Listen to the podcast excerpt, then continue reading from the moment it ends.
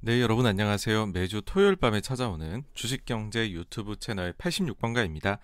어, 이번 주에도 이렇게 늦은 밤에 찾아주신 여러분 너무 감사드리고요. 어, 데이비킴님, 썬벨리님, 딜딜님, 파이어 프로젝트님, 우자매님, 또 이지은님, 김인수님, 김과도님, 도라도라님, 양정호님, 가자님, 승빈님, 빈님, 최자룡님, 일곤님, 정홍일님 모두 모두 안녕하세요. 반갑습니다. 또 에이고님, UKK님, 어, 짐 진미쿤님, 찰보리코코님, 또 쇼팽 녹턴님, KJ 류님, 슬로우 라이프님, 김귀선님, 테리님, 어, 해 해석리님, 하의소님, 예, 또 이렇게 아, 늦은 밤에 찾아주셔서 너무너무 감사드립니다. 또 사이타마님, 리치74님, 스노우와 레이터님, 그라운드 스테이트님도 또 찾아주셨네요. 예, 늘 감사드립니다. 아, 네, 누리동아님, 아유, 네, 또, 아유, 이렇게 저희 사실 아, 채널이 처음에 만들어졌을 때부터 너무너무 많이 이렇게 도와주시는데요. 네, 항상 감사하다는 말씀, 어, 네, 드리고 싶습니다. 감사합니다. 어, 케이트 리님, 프리인님, 민상준님, 베이스캠프님, 선진짱님, 조상현님, 세봄님도 안녕하세요. 네, 이렇게 늦은 밤 또 잊지 않고 찾아주셔서 너무너무 감사를 드립니다. 오늘 내용은 크게 봤었을 때 두 가지로 구성이 됩니다. 하나는 지난주에 가장 큰 이벤트였었던 7월 FOMC 아, 미국의 회의에 대해 가지고서 리뷰를 한번 해볼 생각이고요.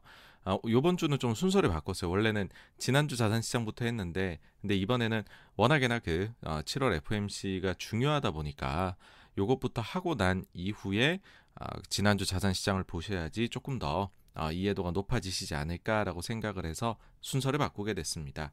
그리고 두 번째는 지난주 자산 시장에서는 무슨 일이 네, 이렇게 진행이 될 예정입니다. 예, 또그 사이에 들어와 주신 MS 권님, 윌슨 님, 보이드 님, 어, 장군 용용님도 안녕하세요. 반갑습니다. 네, 그러면 첫 번째 주제인 7월 FOMC에 대해 가지고서 한번 말씀을 드려볼까 합니다. 어, 그 FOMC 회의는요, 크게 세 가지 부문으로 구성이 됩니다. 뭐, 이제 지금 같은 경우에는 성명서가 한국, 우리 시간으로 새벽 3시에 나오게 되죠. 여기에 뭐 금리를 바꾼다든지 뭐 정책 같은 것들 굵직굵직한 것들이 적혀 있게 됩니다. 그 다음에는 30분 이후부터 이제 30분이 지난 3시 30분부터 해가지고서는 파월 의장이 기자회견장의 모습을 드러냅니다.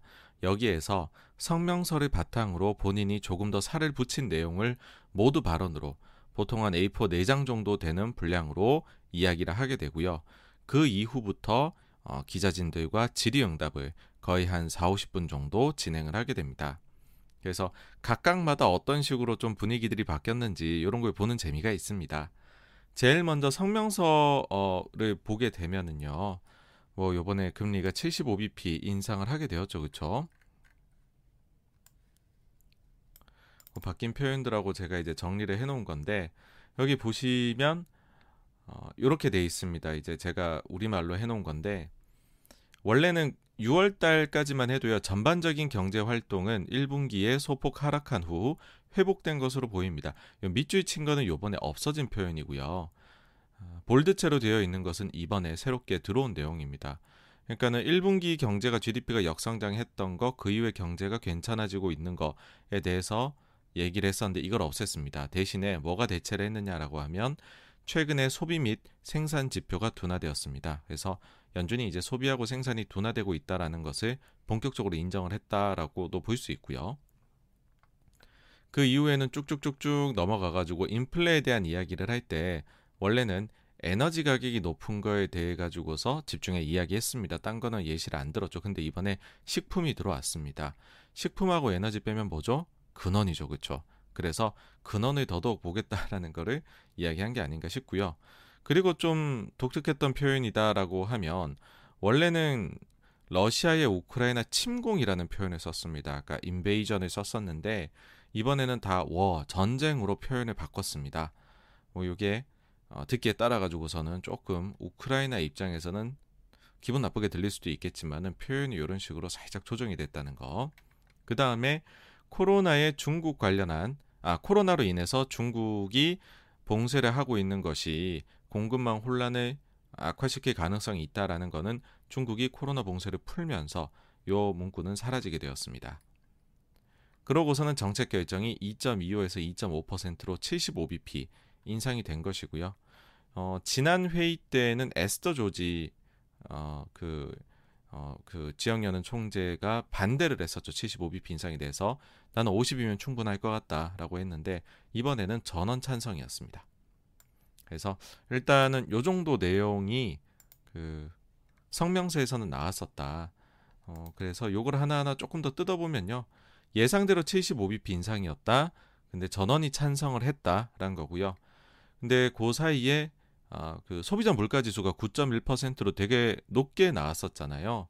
그리고 금요일에 소매 판매도 그 잘 나왔었고 2주 전에 그 다음에 어, 침묵 기간 들어가기 직전에 제임스 블라드가 75나 100이나 별 차이 없다 라고 이야기를 했다 보니까 시장에서는 여전히 이번에 100bp도 인상할 수 있지 않겠느냐라는 100bp의 가능성이 25%로 어, 배팅이 들어가 있었던 상황이었습니다. 그러다 보니까 25가 뭐 낮은 건 아니잖아요. 요 25%의 배팅은 바로 되돌려졌다. 그래서 이날 75가 나오니까는 조금 더 이렇게 증시가 상승을 하게 됐죠. 그 다음에는 소비에 대해 가지고서 한 발 물러난 표현을 했다라는 것인데요. 6월 FMC 회의 때 보게 되면 굉장히 이제 미국 경제가 강하다라고 하면서 그러니까 미국 경제가 강하니까 침체가 아니다라는 것이죠. 그러면서 이유로 들었던 것이 연준이 두 가지였습니다. 첫 번째는 수요가 강하다, 소비가 강하다는 거죠. 두 번째는 노동시장이 되게 강하다, 고용이 좋다라는 것이었습니다. 그래서 소비 쪽만 모아놓고 보면은 이런 식으로 어, 스트롱이라는 단어가 상당히 디맨드나 아, 소비하고 연관지어 가지고서 6월에 때는 많이 나왔던 게 확인되실 겁니다. 근데 이번에는 소비 쪽에서 지금 좀 둔화가 나타나고 있다라고 성명서 첫 부분에 적었습니다. 그다음 앞서도 말씀드렸듯 인플레 쪽의 식품 도 추가, 침공이 전쟁으로 순화됐고요. 중국 봉쇄 상쇄.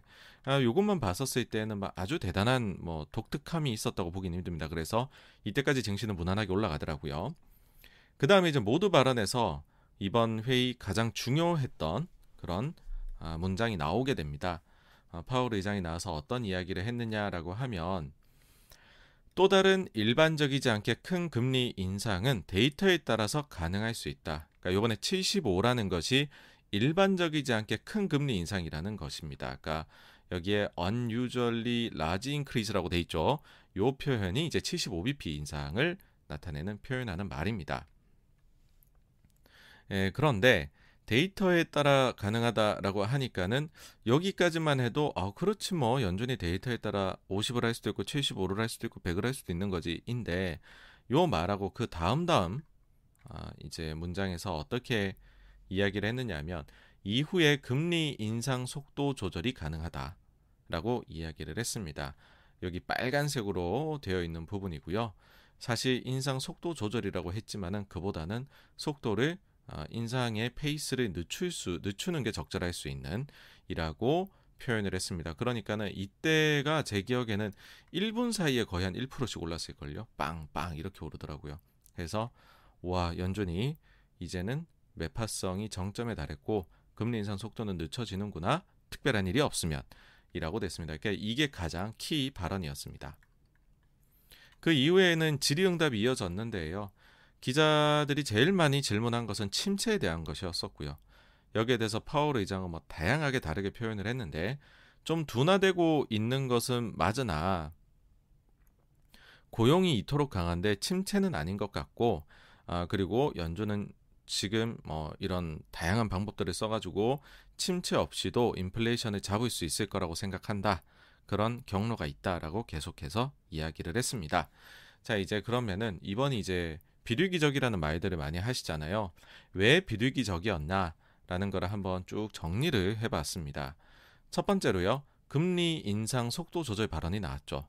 예, slow the pace of increases 나, 나왔고 그 다음에는 중립금 이것도 이제 Q&A에서 아주 중요하게 작동을 했는데요. 중립금리에 대한 발언, 추가 인상에 대한 발언이었습니다. 아, 중립금리에 도달했다라고 이야기했고요. 추가 인상이 제한적일 것이다라고 발언을 했습니다. 그러니까 어, 이런 뉘앙스로 발언을 했습니다. 중립금리는 뭐냐 하면 중립금리 범위로 신속하게 움직여 나갈 것이라고 우리가 이야기를 했고 어, 우리는 이것을 해냈다고 생각한다라고 표현했습니다. 네, 우리가 해냈다. 그러면서 현재 금리는 2.25에서 2.5%이고 이는 우리가 중립적이라고 생각하는 범위가 맞다라고 이야기를 합니다. 그래서 어, 이만큼 올린 게 우리가 생각할 때는 일단 중립적인 금리가 맞고 이보다 더 금리를 올리는 것은 중립 그 이상으로 간다는 것을 이제 뭐 표현을 하게 되는 거죠. 자, 이제 인상의 속도 조절에 대한 부분인데요. 이겁니다. 아마도 일부 추가적인 긴축, 어, 상당한 추가적인 긴축이 예정이 되어 있다. 내 생각에는 위원회는 우리가 적어도 적당히 제한적인 수준으로 정책이 갈 필요가 있다고 광범위하게 느끼고 있다. 그러니까 연준 위원들 사이에서 아주 광범위한 아, 공감대가 형성이 되어 있다라는 것이죠. 아마도 이를 위한 최고의 데이터 포인트는 제될 데이터는 6월 회의 점도표일 것인데 연말의 중간값이 3.25에서 3.5%이다. 2023년에는 이보다 50bp 가량이 더 높다. 이 점도표는 비록 지금에서 6주 전의 것이지만 어, 본인이 생각할 때는 이게 제일 유의성이 있다라고 표현을 한 것이죠. 그러면은 어떻게 되느냐 하면은 연말에는 금리가 3.25에서 3.5% 정도까지로 연준은 보고 있구나. 그러면은 25 3번 하거나 25 2번에 51번 정도 하는 걸로 금리 인상이 올해는 끝이 나고 음, 그 다음에 내년도에 한 두 번 정도 그러니 상반기 중으로 금리 인상은 모두 끝날 것이구나 끝나는 것이구나 라고 여기서 힌트를 얻을 수 있었던 것이죠. 근데 여기에서 추가적으로 좀 사람들이 놀랬던 건 뭐냐면 어, 그 6월 회의에서 점도표 이렇게 찍고서 이번 7월 회의 6주간 그 사이에 surprise한 숫자가 나온 게 있었죠. 뭐냐면 소비자 물가 지수였습니다. 이게 예상을 훌쩍 뛰어넘는 9.1%가 나왔었거든요. 근데 지금 파월 의장은 이 숫자 비록 봤지만 자기가 볼 때는 이렇게 예상보다 높았던 소비자 물가 지수는 우리가 당초 계획했던 것 대비해 가지고서 계획을 바꿀 만한 수준은 아니었다라고 이야기를 하는 겁니다. 사실 여기에 대해 가지고서는 조금 그 불편한 기색을 내비치는 분석가들도 있습니다. 왜 그러냐면 파월 의장이 늘상 기자들이 점도표에 대해 얘기를 하면 점도표는 그냥 우리가 찍는 거고 그게 우리의 정책 경로를 설명해 주는 것은 아니다라고 그 점도표의 중요성을 자꾸만 깎아내리는 듯한 발언들을 많이 했었는, 했었습니다. 근데 이번에는 사실상 이 점, 6월의 점도표가 포워드 가이던스처럼 되어버렸습니다.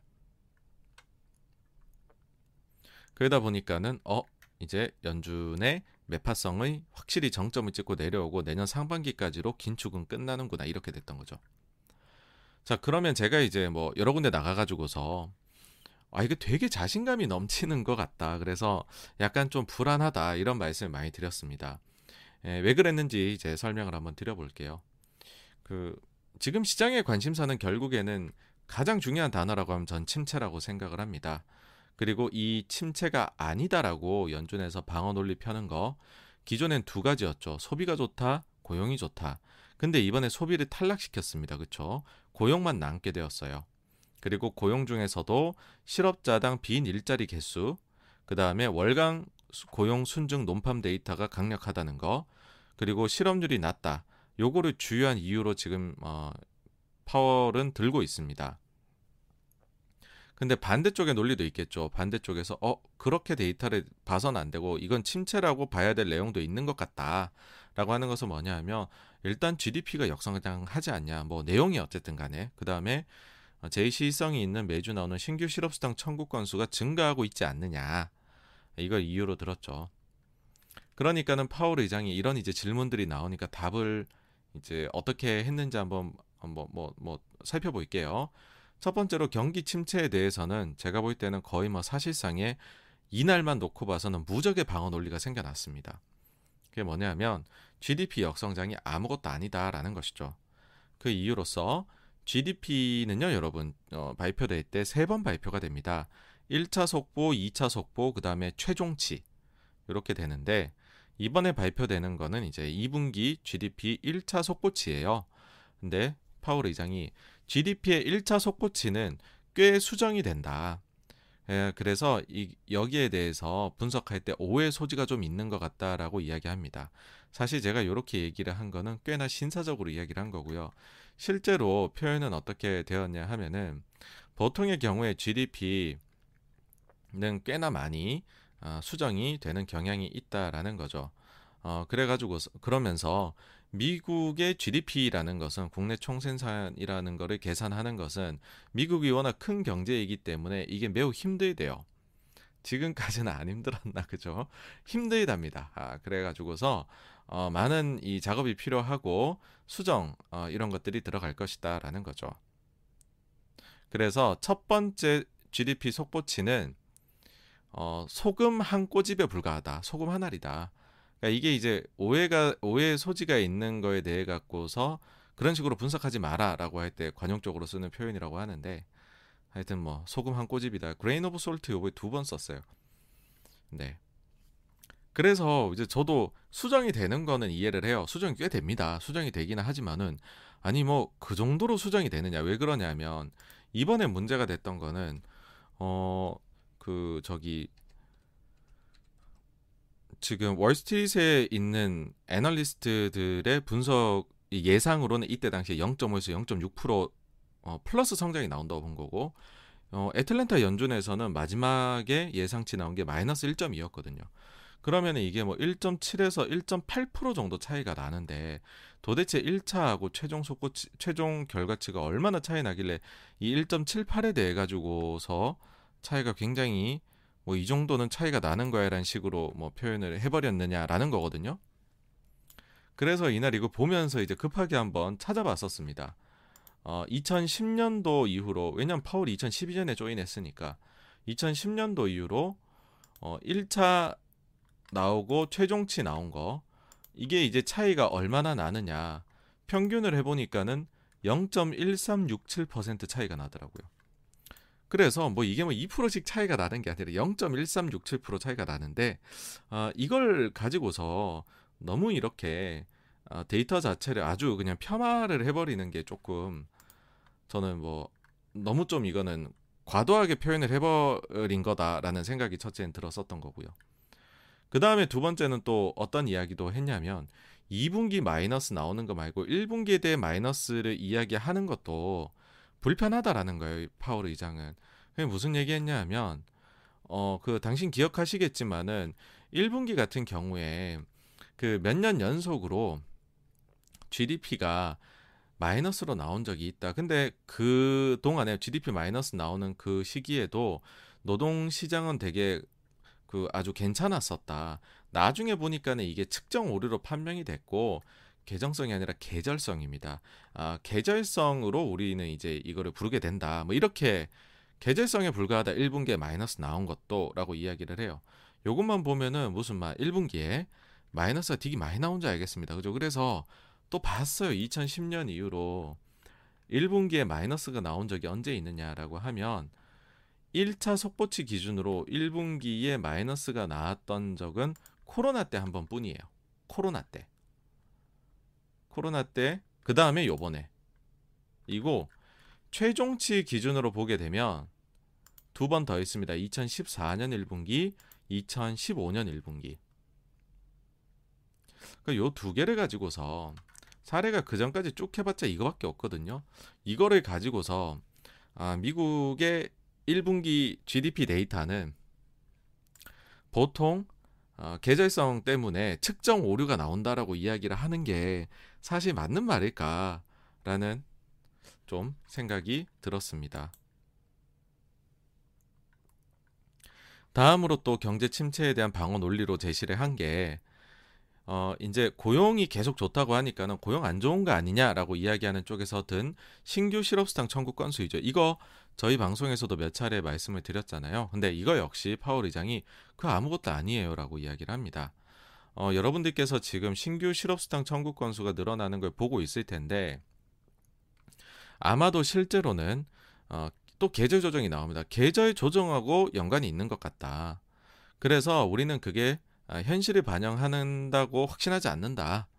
아, 라고 이야기했습니다. 그러니까 이렇게 두 가지가 되면서 무슨 일이 생겼냐면 이게 수요일 날 FOMC 있었고 목요일 날에 미국의 GDP하고 신규 실업수당 청구 건수가 나오게 되는 거였거든요. 그러니까는 목요일 날에 나오는 데이터가 쓸모 없어져 버린 게 됐습니다. 이걸로 인해 가지고서. 네.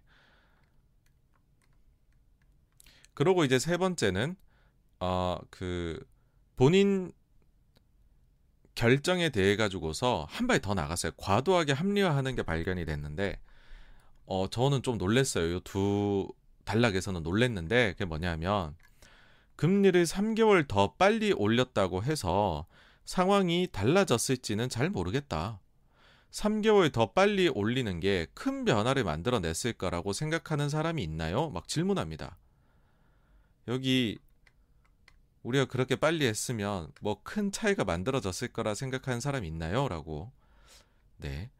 어, 그러면서 이제 의장, 파월 의장이 어, 본인 말은 많은 중앙은행들이 3개월 더 빨리 금리를 인상했지만 중요하지 않았다는 거란 거죠. 그러니까는 인플레를 못 잡았다라는 거죠. 그러면서 이건 그냥 세계적인 글로벌 현상일 뿐이다. 아까 인플레 이렇게 높은 건 금리를 더 빨리 올렸거나 늦게 올렸거나 보다 그냥 세계적 현상일 뿐이다. 분명히 5월에는 금리 더 빨리 올릴 거리라고 후회하셨었거든요. 근데 이제 장이 조금 받치고 올라오니까 자신감이 생기신 것 같아요. 그 다음 자신감이 보였던 게 어떤 거냐면 인플레이션이 방향을 바꾸기 시작한 10월부터 우리는 잽싸게 움직였다라고 이야기를 합니다. 그러니까는 본인들은 되게 빠르게 움직여 왔다는 거죠. 인플레 정말 기민하게 대응했다란 말입니다. 그 다음이 재밌어요. 어, 내 생각에 사람들이 어, 우리가 잽싸게 움직였다는 게 동의할 것이라 생각한다. 하지만 10월 전에는 인플레이션이 MOM으로 전월 대비로 내려오고 있었다. 그러니까 본인들이 그 전엔 알 수 없었고 10월부터 확인이 되고 난 뒤에는 되게 잽싸게 움직였고 사람들은 우와 연준이 되게 대응을 잘해서 잽싸게 잘 움직였구나라고 동의를 하고 있다라고 얘기를 하셨습니다. 그래서 많이 놀랬어요. 네. 파월 의장의 이 어마어마한 자신감에 많이 놀랬습니다. 근데 이제 그 작년도에 그런 일이 있기는 했었죠. 그러니까 뭐냐면 4월, 5월, 6월이 전월 대비해서 물가 상승률이 굉장히 높았습니다. 0.8, 0.6, 0.9가 나왔거든요. 근데 이때 당시에는 뭐 소위 중고차가 큰 일을 했었죠. 중고차를 비롯한 뭐 코로나 관련 6대 항목이라고도 표현을 하는데 이게 차지하는 비중이 거의 한 60% 정도 됐었습니다. 그러니까는 요거를 제외 그러니까는 이걸 제외하고 보면 0.3, 0.3, 0.4니까 어, 일회성적인 요인들을 제외하고 나면 인플레가 어, 그렇게 높은 게 아니다. 일시적이다. 라고 이야기를 이때 얘기를 꺼낸데 사람들이 믿어줬죠. 이때 증시 분위기는 좋았거든요. 우리나라도 이때는 계속 올랐었어요. 그렇죠? 기억하시겠지만. 근데 이제 어, 7월, 8월, 9월 달엔 이게 좀 내려옵니다. 그러니까 파월 의장이 얘기하는 건 그거예요. 10월에 0.9가 MOM으로 그러니까 전월 대비로 나왔고 11월 0.8 이렇게 높게 나왔는데 그 전에 보면 0.8, 0.6, 0.9 나오던 게 어 그 0.5, 0.3, 0.4로 많이 내려왔다라는 거예요. 그러면서 요거를 봤었을 때에 우리는 어, 인플레가 이때는 좀 잡혀가는 분위기였다라는 거를 이야기를 해준 겁니다. 근데 어, 이때 당시에 연준이 좀 실수할 것 같다라고 얘기 드리면서 어떤 걸 말씀드렸냐면 요 6대 항목을 제외를 하고 보면 그러니까 기저에 깔려 있는 나머지 다른 항목들이죠. 0.4, 0.5, 0.4로 그 전에 비해서 가속도가 붙고 있는 모습이 완연히 나타났었습니다. 그리고 이때 당시에 델타 변이 때문에 또 이 이것들이 고꾸라져 갖고 마이너스 기여를 했던 것도 있었죠.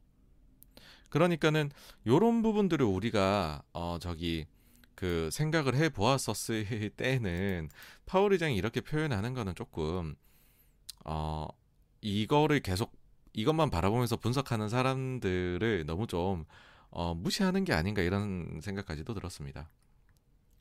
그러다 보니까는 어떤 일이 벌어졌느냐? 실제로 미국 GDP 어, 역성장으로 나왔죠. 마이너스 0.9가 나왔습니다. 근데 시장에 아무런 어, 영향을 주지를 못했습니다. 그 다음 날에는 미국이 신규 신규 실업수당 어, 청구 건수 나왔는데 이게 또 계속 증가하는 모습이 나왔어요. 근데 이게 또 시장에 별로 영향을 어, 그못 줬습니다. 그다 어, 이제 뭐 그 그러다 보니까는 이제 시장에서는 굉장한 자기 합리화가 나왔고 어, 또 그 다음에 중립금리 나왔다는 표현도 했고 그 다음에 향후에 인상 속도가 느려진다고도 말을 했으니까는 이런 기대 심리들이 생겨나기 시작을 했죠. 인플레이션이 진짜 이거 피크를 친 것 같다. 고용도 계속 좋아지나 보다. 그리고 이게 중요하죠. 파월하고 연준 사람들은 이미 이걸 알고 있나 보다. 그러니 저렇게 자신만만하지. 요런 기대가 싹싹 트게 됐었습니다. 이제 그러니까는 어 연준이 잘 알고 있나 봐. 그게 우리가 데이터로 확인이 될까? 발표될 때 뭐 이제 그 계속 데이터 나오잖아요. 그러면 제일 빨리 나오는 게 인플레 관련된 것들이었습니다. 그게 뭐냐면 금요일에 나온 지표들이었어요. 금요일에 세 가지가 나왔거든요. 첫 번째가 아, 고용 비용 지수 ECI라고 합니다. 아, 이게 그 중요도가 생각보다 높습니다. 여러분들이 이제 익숙하지 않은 지표이시겠지만 분기에 한번 나오기 때문에 그런데요. 어, 중요도가 높아요. 이게 정확도가 높다라고도 얘기를 하는데 어, 왜 중요도가 높냐면 파월이 얘기해서 그래요. 2021년도 12월 FOMC 때 인터뷰할 때 파월이 뭐라 그랬냐면 11월 회의가 있기 전날에 ECR 값을 받았습니다. 매우 높았습니다. 그래서 나는 잠시 멈춰서 테이퍼링을 늘려야 하나, 그러니까 더 매파적으로 가야 하나 고민했습니다. 그러니까 ECI라는 거는 파월 의장으로 하여금 테이퍼링과 같은 큰 수단을 가속화를 내게 만드는 그 고민을 할 정도의 그런 중요한 지표라는 거죠. 근데 이게 나왔는데 어떻게 나왔냐면 그 전 숫자가 이제 그 지난 분기 대비 1.4% 증가했거든요. 이게 집계일에 제일 높은 숫자였어요. 그리고 이번에 예상치는 좀 내려와 1.2일 거다라고 했는데 1.3. 집계 일에 두 번째로 높은 숫자가 나왔습니다. 그러니까 예상보다 높게 나온 거죠. 그래서 저는 이게 좀 싸합니다. 개인적으로. 그러니까는 몰랐다라는 것 같아요. 파월 의장은 역시나. 그리고 금요일에는 근원 PC 물가 지수도 나왔는데 역시나 예상보다 높게 나왔고요. 그리고 이날에는 파월 의장이 6월 달에 50bp가 아니라 갑자기 75로 올릴 때에 와 이거 보고 놀랬다. 아, 이것 때문에 결정했어 라고 했을 때 두 개 중에 하나가 하나가 CI라는 거였고 다른 하나가 미시간 기대 인플레이션이었거든요. 근데 이거 5년 장기 기대 인플레 같은 경우에 그 전 대비해가 예상치 대비해서 다시 올라왔습니다. 2.8에서 2.9로. 그러니까 금요일에 발표된 인플레이션과 관련된 모든 데이터들은 예상보다 높게 나와버린 거죠. 그러다 보니까는 어, 저도 잠시 흔들렸었어요. 파월 의장이 정말 많은 걸 알고 있나 라고 생각을 했는데 다시 한번 느꼈습니다. 파월 의장은 모르는 것 같다. 예, 우리랑 같은 시기에 데이터를 아마 받아보지 않을까 예, 그런 생각이 들었습니다. 그러면 그 다음에 파월 의장이 강조한 것들이 있죠. 이건 안 봐도 되는데 이건 중요하다. 얘기한 게 그 지금 일자리가 얼마나 열려 있느냐. 이 구인 보고서. 구인 잡 오프닝 나오는 거 요 다음 주 화요일입니다. 그 다음에는 월간 고용 순증이 좋아 실업률이 낮아 그게 바로 다음 주 금요일 날 월간 고용 보고서가 고용, 고용 보고서에 나오게 되거든요. 그러니까 요 두 개가 과연 파월 의장의 이 발언들을 앞에 나왔었던 이 아주 비리기적인 발언들 그 다음에 자신감 넘쳐 했었던 발언들을 어, 과연 합리화 시켜줄지 아닐지가 저는 여기에서 판가름이 나지 않을까라고 생각을 합니다.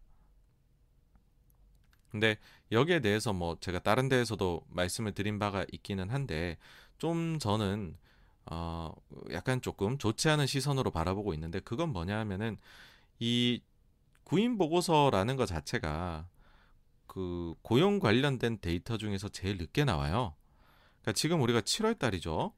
음 그러면은 6월 고용 6월 달에 고용이 어떻게 됐는지 고용 보고서가 나와 있고 6월 데이터를 가지고 기반해서 예, 그 다음에 신규 실업수당 청구 건수는 매주 데이터를 바탕으로 나오고 있습니다. 그러니까 7월달 뭐 넷째 주까지 나온 거겠죠. 근데 예, 구인 보고서는 5월 달 것까지밖에 지금 안 나와 있으니까 한 달 늦어요.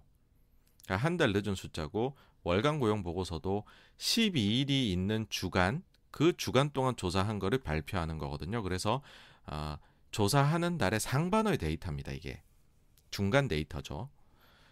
그래서 지금 현재 실업 관련된 데이터보다는 상당히 요 두 가지가 늦는 데이터리, 데이터들이에요. 근데 이걸 보고 지금 파월 의장은 판단을 하겠다는 거거든요. 어쨌든.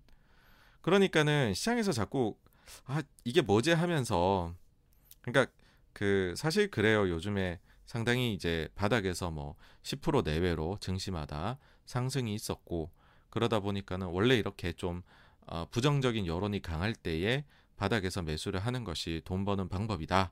이런 것들도 저도 다 동의를 합니다. 그것도 되게 좋은 전략이고 그렇지만은 어, 연준을 오래 보거나 소위 말해서 이거를 분석하는 그런 전문가를 하는 사람들이 왜 아직도 이 약간 의심의 눈초리를 못 거두고 못 이제 거두고 있느냐라고 하면 이제 근본적으로 이런 의문이 남기 때문입니다. 경제 데이터 중에서는 선행 지표도 있고 동행 지표도 있고 후행 지표도 있는데 가장 대표적인 후행 지표를 우리가 이야기하는 게 고용인데 왜 그 후행 지표를 가지고서 경기 판단을 할까라는 거죠. 근데 그 고용 데이터 중에서도 제일 늦은 것들을 가지고 왜 할까? 빠른 거는 의미가 없다 그러니까요, 지금. 계절 조정해야 된다고. 그러다 보니까는 몇몇이 그런 이야기를 하죠. 파월이 또 실기하지 않겠냐, 이번에. 그러면서 파월의 실기의 역사가 있다. 라는 거였고 2018년이 나옵니다 일단. 2018년도 초에 파월 의장이 뭐 어디 가가지고서 인터뷰하면서 중립금리 아직 멀었다 이야기를 합니다 이제. 그러니까는 금리를 더 계속해서 올려 나가겠다라고 이제 말을 한 것이죠 사실상. 지금하고 정반대 표현이죠 그렇죠 여러분? 지금 중립금리 왔다 그러잖아요. 근데 이때에는 중립금리 멀었다 그랬어요. 이때 금리가 2.0에서 2.25 사이였는데 중립금리 멀었다 그랬어요. 그럼 뭐 사람들은 야 이거 뭐 3, 4%까지 당신이 올릴 거냐 이런 생각하니 이때부터 2018년대 증시가 팍 빠지기 시작합니다. 그러니까는 한 달 만에 2018년 10월 말에 나와서 이사이 FOMC가 뭐 그 금리 결정 내리고 그런 거 하나도 없었거든요. 근데 정책 회의 같은 게 그런 게 뭐 효과 발휘하고 이런 게 없는데 파월이 갑자기 10월 말에 나와서는 그러니까 바뀐 게 없다는 거죠. 없는데 중립 금리 바로 아래까지 와 있는 것 같다 우리가. 이렇게 이야기를 합니다. 말이 180도 바뀌어 버리죠. 근데 증시가 아직은 못 믿어요. 어, 파월의 말을 100% 믿어도 될까? 이러면서 주저주저 하거든요. 그러니까 11월 초에 마치 암실에서 깜깜한 방, 방안인데 그 저기 구조 어 저기 업스터크가 어 이게 안에 뭐뭐 뭐 이것저것 가득 차 있다는 겁니다. 구조물 같은 게. 그러면은 이거 잘못 걸어가면 부딪히면 아프잖아요. 그러니까 암실에 장애 아 장애물이 가득 차 있는 그런 암실에서 움직이듯이 조심스럽게 정책을 결정하겠다라고 이야기를 합니다. 근데 이래 놓고서는 증시가 이제 안정화되는 모습을 보이고 있었거든요. 그래 놓고는 12월 달에 FOMC 할때 금리 또 올려 버려요. 안 올릴 것처럼 하다가. 그래서 결국에 10월부터 12월까지 증시가 이제 이때 20% 빠지게 됩니다. 증시가 이제 많이 빠지니까 파월 의장이 1월 초에 옐런 전 의장, 그 다음에 버냉키 전 의장이 있는 행사에 나가가지고서 완전히 비둘기적인 멘트만 하고 옵니다. 그러면서 시장이 완전히 믿어주게 되죠. 아, 파월이 비둘기로 완전히 전향했다. 18년도에 이런 일이 있었던 바 있고요. 그리고 2021년도 어, 이때 당시에 4월 달입니다. 인플레가 상당히 높게 나왔었죠. 그러니까는 이때는 뭐 지금도 그렇지만 백악관마저도 어, 나서 가지고서 인플레는 일시적이다라고 하는 의견에 힘을 막 실어줍니다. 이때 당시에 보시면은 그 요번에도 요 요 양반 번스타인이 어 연준이 그 이제 이제 금리 이동 피보팅 잘했다라고 칭찬을 했던데 여기랑 거의 뭐 한 몸처럼 움직이고 있다 이렇게 보시면 될 것 같아요. 4월달 21년도 아, 백악관에서 나온 자료인데 이때 당시에 인플레가 일시적이다 이런 이야기를 하면서 장기 기대 인플레이션이 아주 어 그 안정적으로 유지되고 있다라고 이야기를 합니다. 그러면서 우리가 이제 그 5년 제가 이제 5년 5년 기대 인플레 이야기 많이 하잖아요. 이게 이제 제가 왜 그렇게 많이 쓰게 됐냐면 그거를 이때 당시에 어 그 백악관 있을 때 강조를 했기 때문에 저도 그거 이제 쓰게 됐던 거거든요. 그러니까 지금 단기 기대 인플레는 많이 올라가는 게 맞는데 5년 후부터 그로부터 5년 동안의 평균적인 인플레가 몇 프로 올 것 같냐라는 기대는 2% 초반으로 대단히 안정적으로 유지가 돼 있다는 거죠. 이것만 툭 튀었다. 장기 기대 인플레는 안정이 돼 있다. 이렇게 이제 표현을 어, 했었습니다. 근데 이게 이제 최근에 막 튀기 시작을 했었죠. 튀기 시작을 했었는데 이번 회의 이후에도 좀 그 아주 그 소위 말해 까리함이라 해야 될까요? 그게 엿보이는 게 있습니다. 그러니까 여러분들 요거 보시면은 2022년도 들어와 가지고서 이게 막 누가 봐도 요 뭔가 밴드의 상단을 뚫고 팍 올라가 버렸죠. 그렇죠? 이게 막 엄청나게 올라갔었습니다. 근데 그 이후에 또 어, 6월 달에 툭 내려와요. 2.1, 뭐 2.13, 1.14 이렇게 내려오거든요. 그런데 이번에 FOMC 때 비둘기적으로 이야기했다고 말씀드렸잖아요. 그러니까 금리 인상이 멈출 것 같다 곧. 그래 버리니까 장기 기대 인플레이션이 툭 튀어버립니다. 2.3을 훌쩍 넘어가 버려요. 그러니까 연준이 상당히 이제 5월, 6월 달에 매파성을 자기 딴엔 보인다고 보여갖고서 내렸다고 생각을 했는데 그러니까 자신만만하게 얘기했겠죠. 어, 인플레가 기대 인플레가 장기가 잡히네.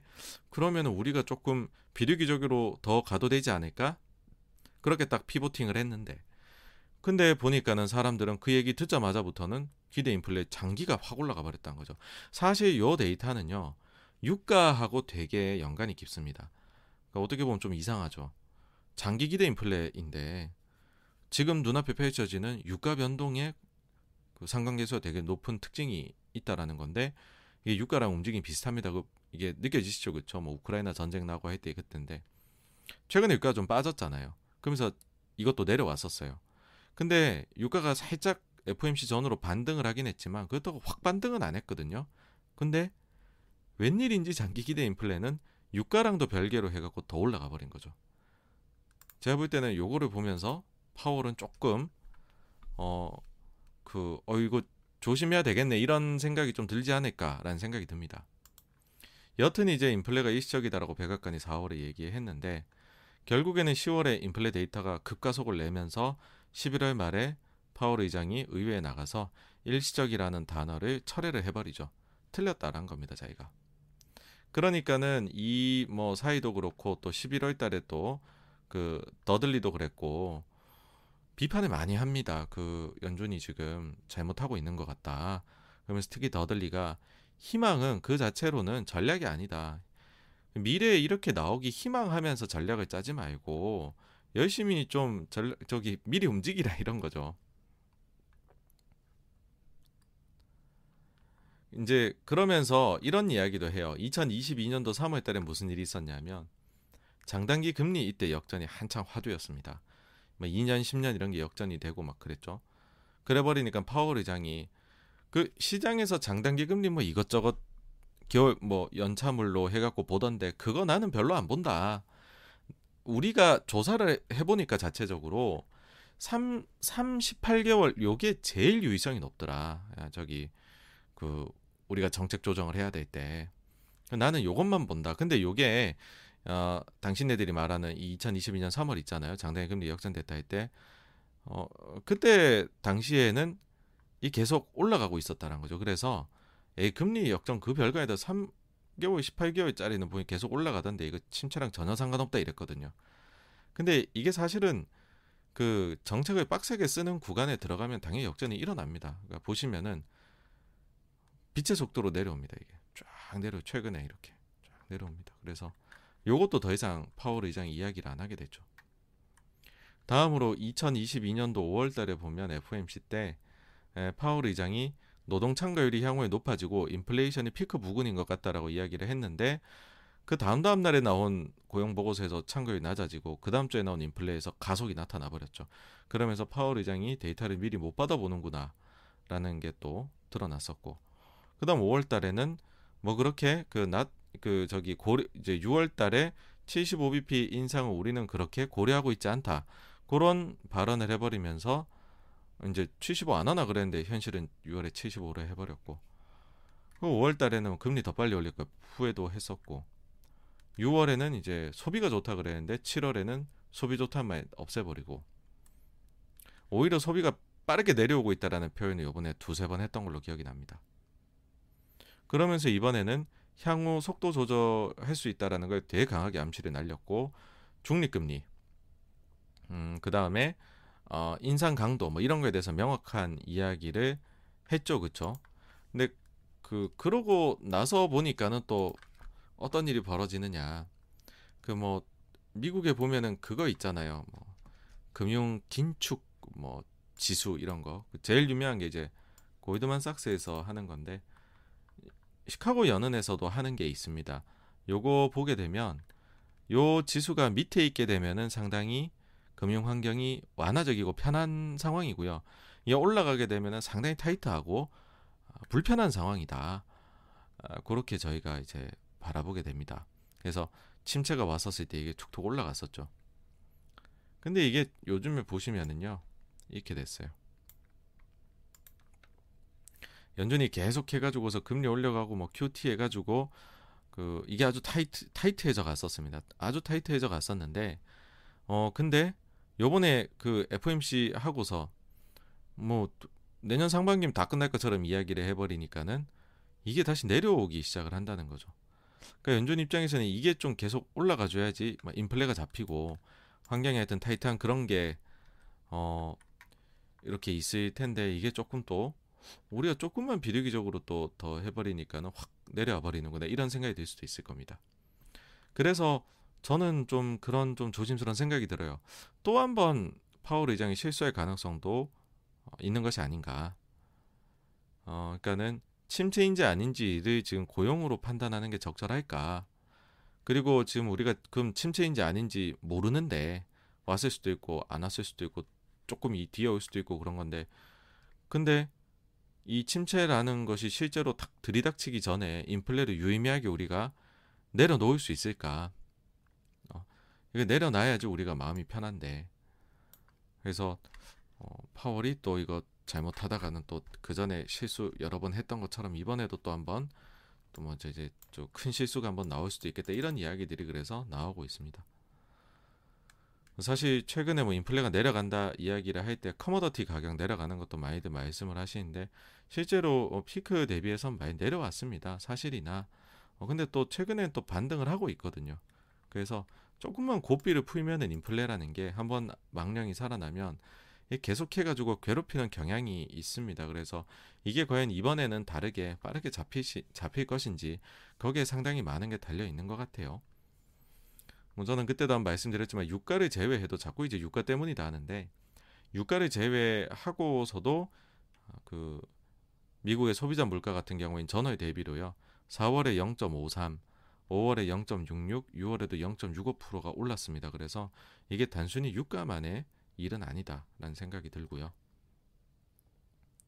그럼 결국에 나중에 이거 우리가 판단하고 싶어 하겠죠. 7월에 속도 조절 암시한 거, 중립금리 언급한 거, 향후 인상 강도에 대해 언급한 거, 이 적절했던 거냐? 2018년에는 너무 많이 올려서 문제가 되었다라면 이번에는 너무 적게 올려서 문제가 될 수도 있는 것 아니냐? 뭐 이런 것입니다. 마지막으로 이제 좀 소소하게 추가로 더 볼 거 말씀드리자면 뭐 지난번에 ECB가 forward guidance를 사실상 폐기를 했었어요. 어, 향후 회의 때마다 meeting by meeting data dependent로 결정하겠다 했는데 연준도 이와 아주 흡사한 이야기를 했습니다. 향후에 명확한 금리 guidance는 주지 않는 것이 나을 것 같다. 라고 이야기했고요. 그래서 사실상 forward guidance가 이런 폐지가 되는 건데 근데 또 연준은 또 그런 완전히 그런 것만은 아닌 게 앞서도 말씀드렸듯 6월 점도표 있잖아요. 이걸 굉장히 좀 신뢰하는 듯하게 말을 했잖아요. 그러니까 6월 점도표가 일종의 guidance forward guidance가 좀 되어버리는 지금은 그런 상황이 된 것 같습니다. 예, 그래서 여기까지가요. 7월 아, FOMC 회의에 대한 리뷰였고요. 다음으로 넘어가도록 하겠습니다.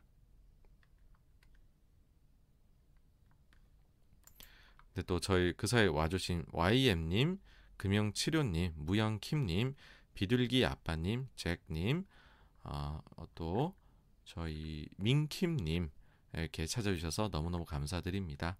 아, 캠피셔님, 심승우님, 나따뚜이님, 네, 그리고 딸둘 엄마 현성님, 보이드님, 어, 데이비드 팡님, 어, 돌리드님, 또 텐저린님, 굿 펠라스님, 묘회장님, 앨리스 파파님도 또 찾아주셨네요. 예, 늘 감사드립니다.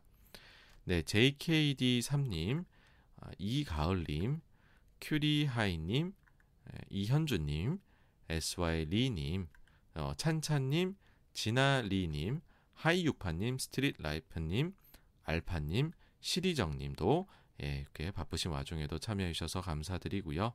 아, 코리님, 나파님, 카모맨님, 신현일님, 조재영님, 메아리님, 신학규님, 다람쥐님도 또 찾아주셔서 감사하다는 말씀 드리고 싶습니다.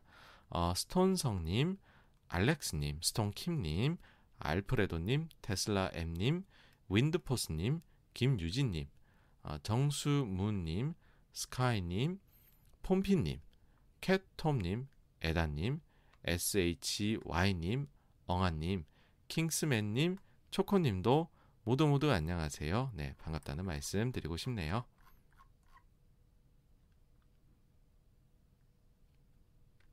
네, 그리고 KSL님, 칭기님, 엉아님, 네, 롱이라 어, 해째님, 또 어, 하늘구름님, 사까빵님, 안나킴님, 네, 또 이렇게 매번 찾아주셔서 너무너무 감사드립니다. 예, 그럼 다음으로 넘어가 보겠습니다.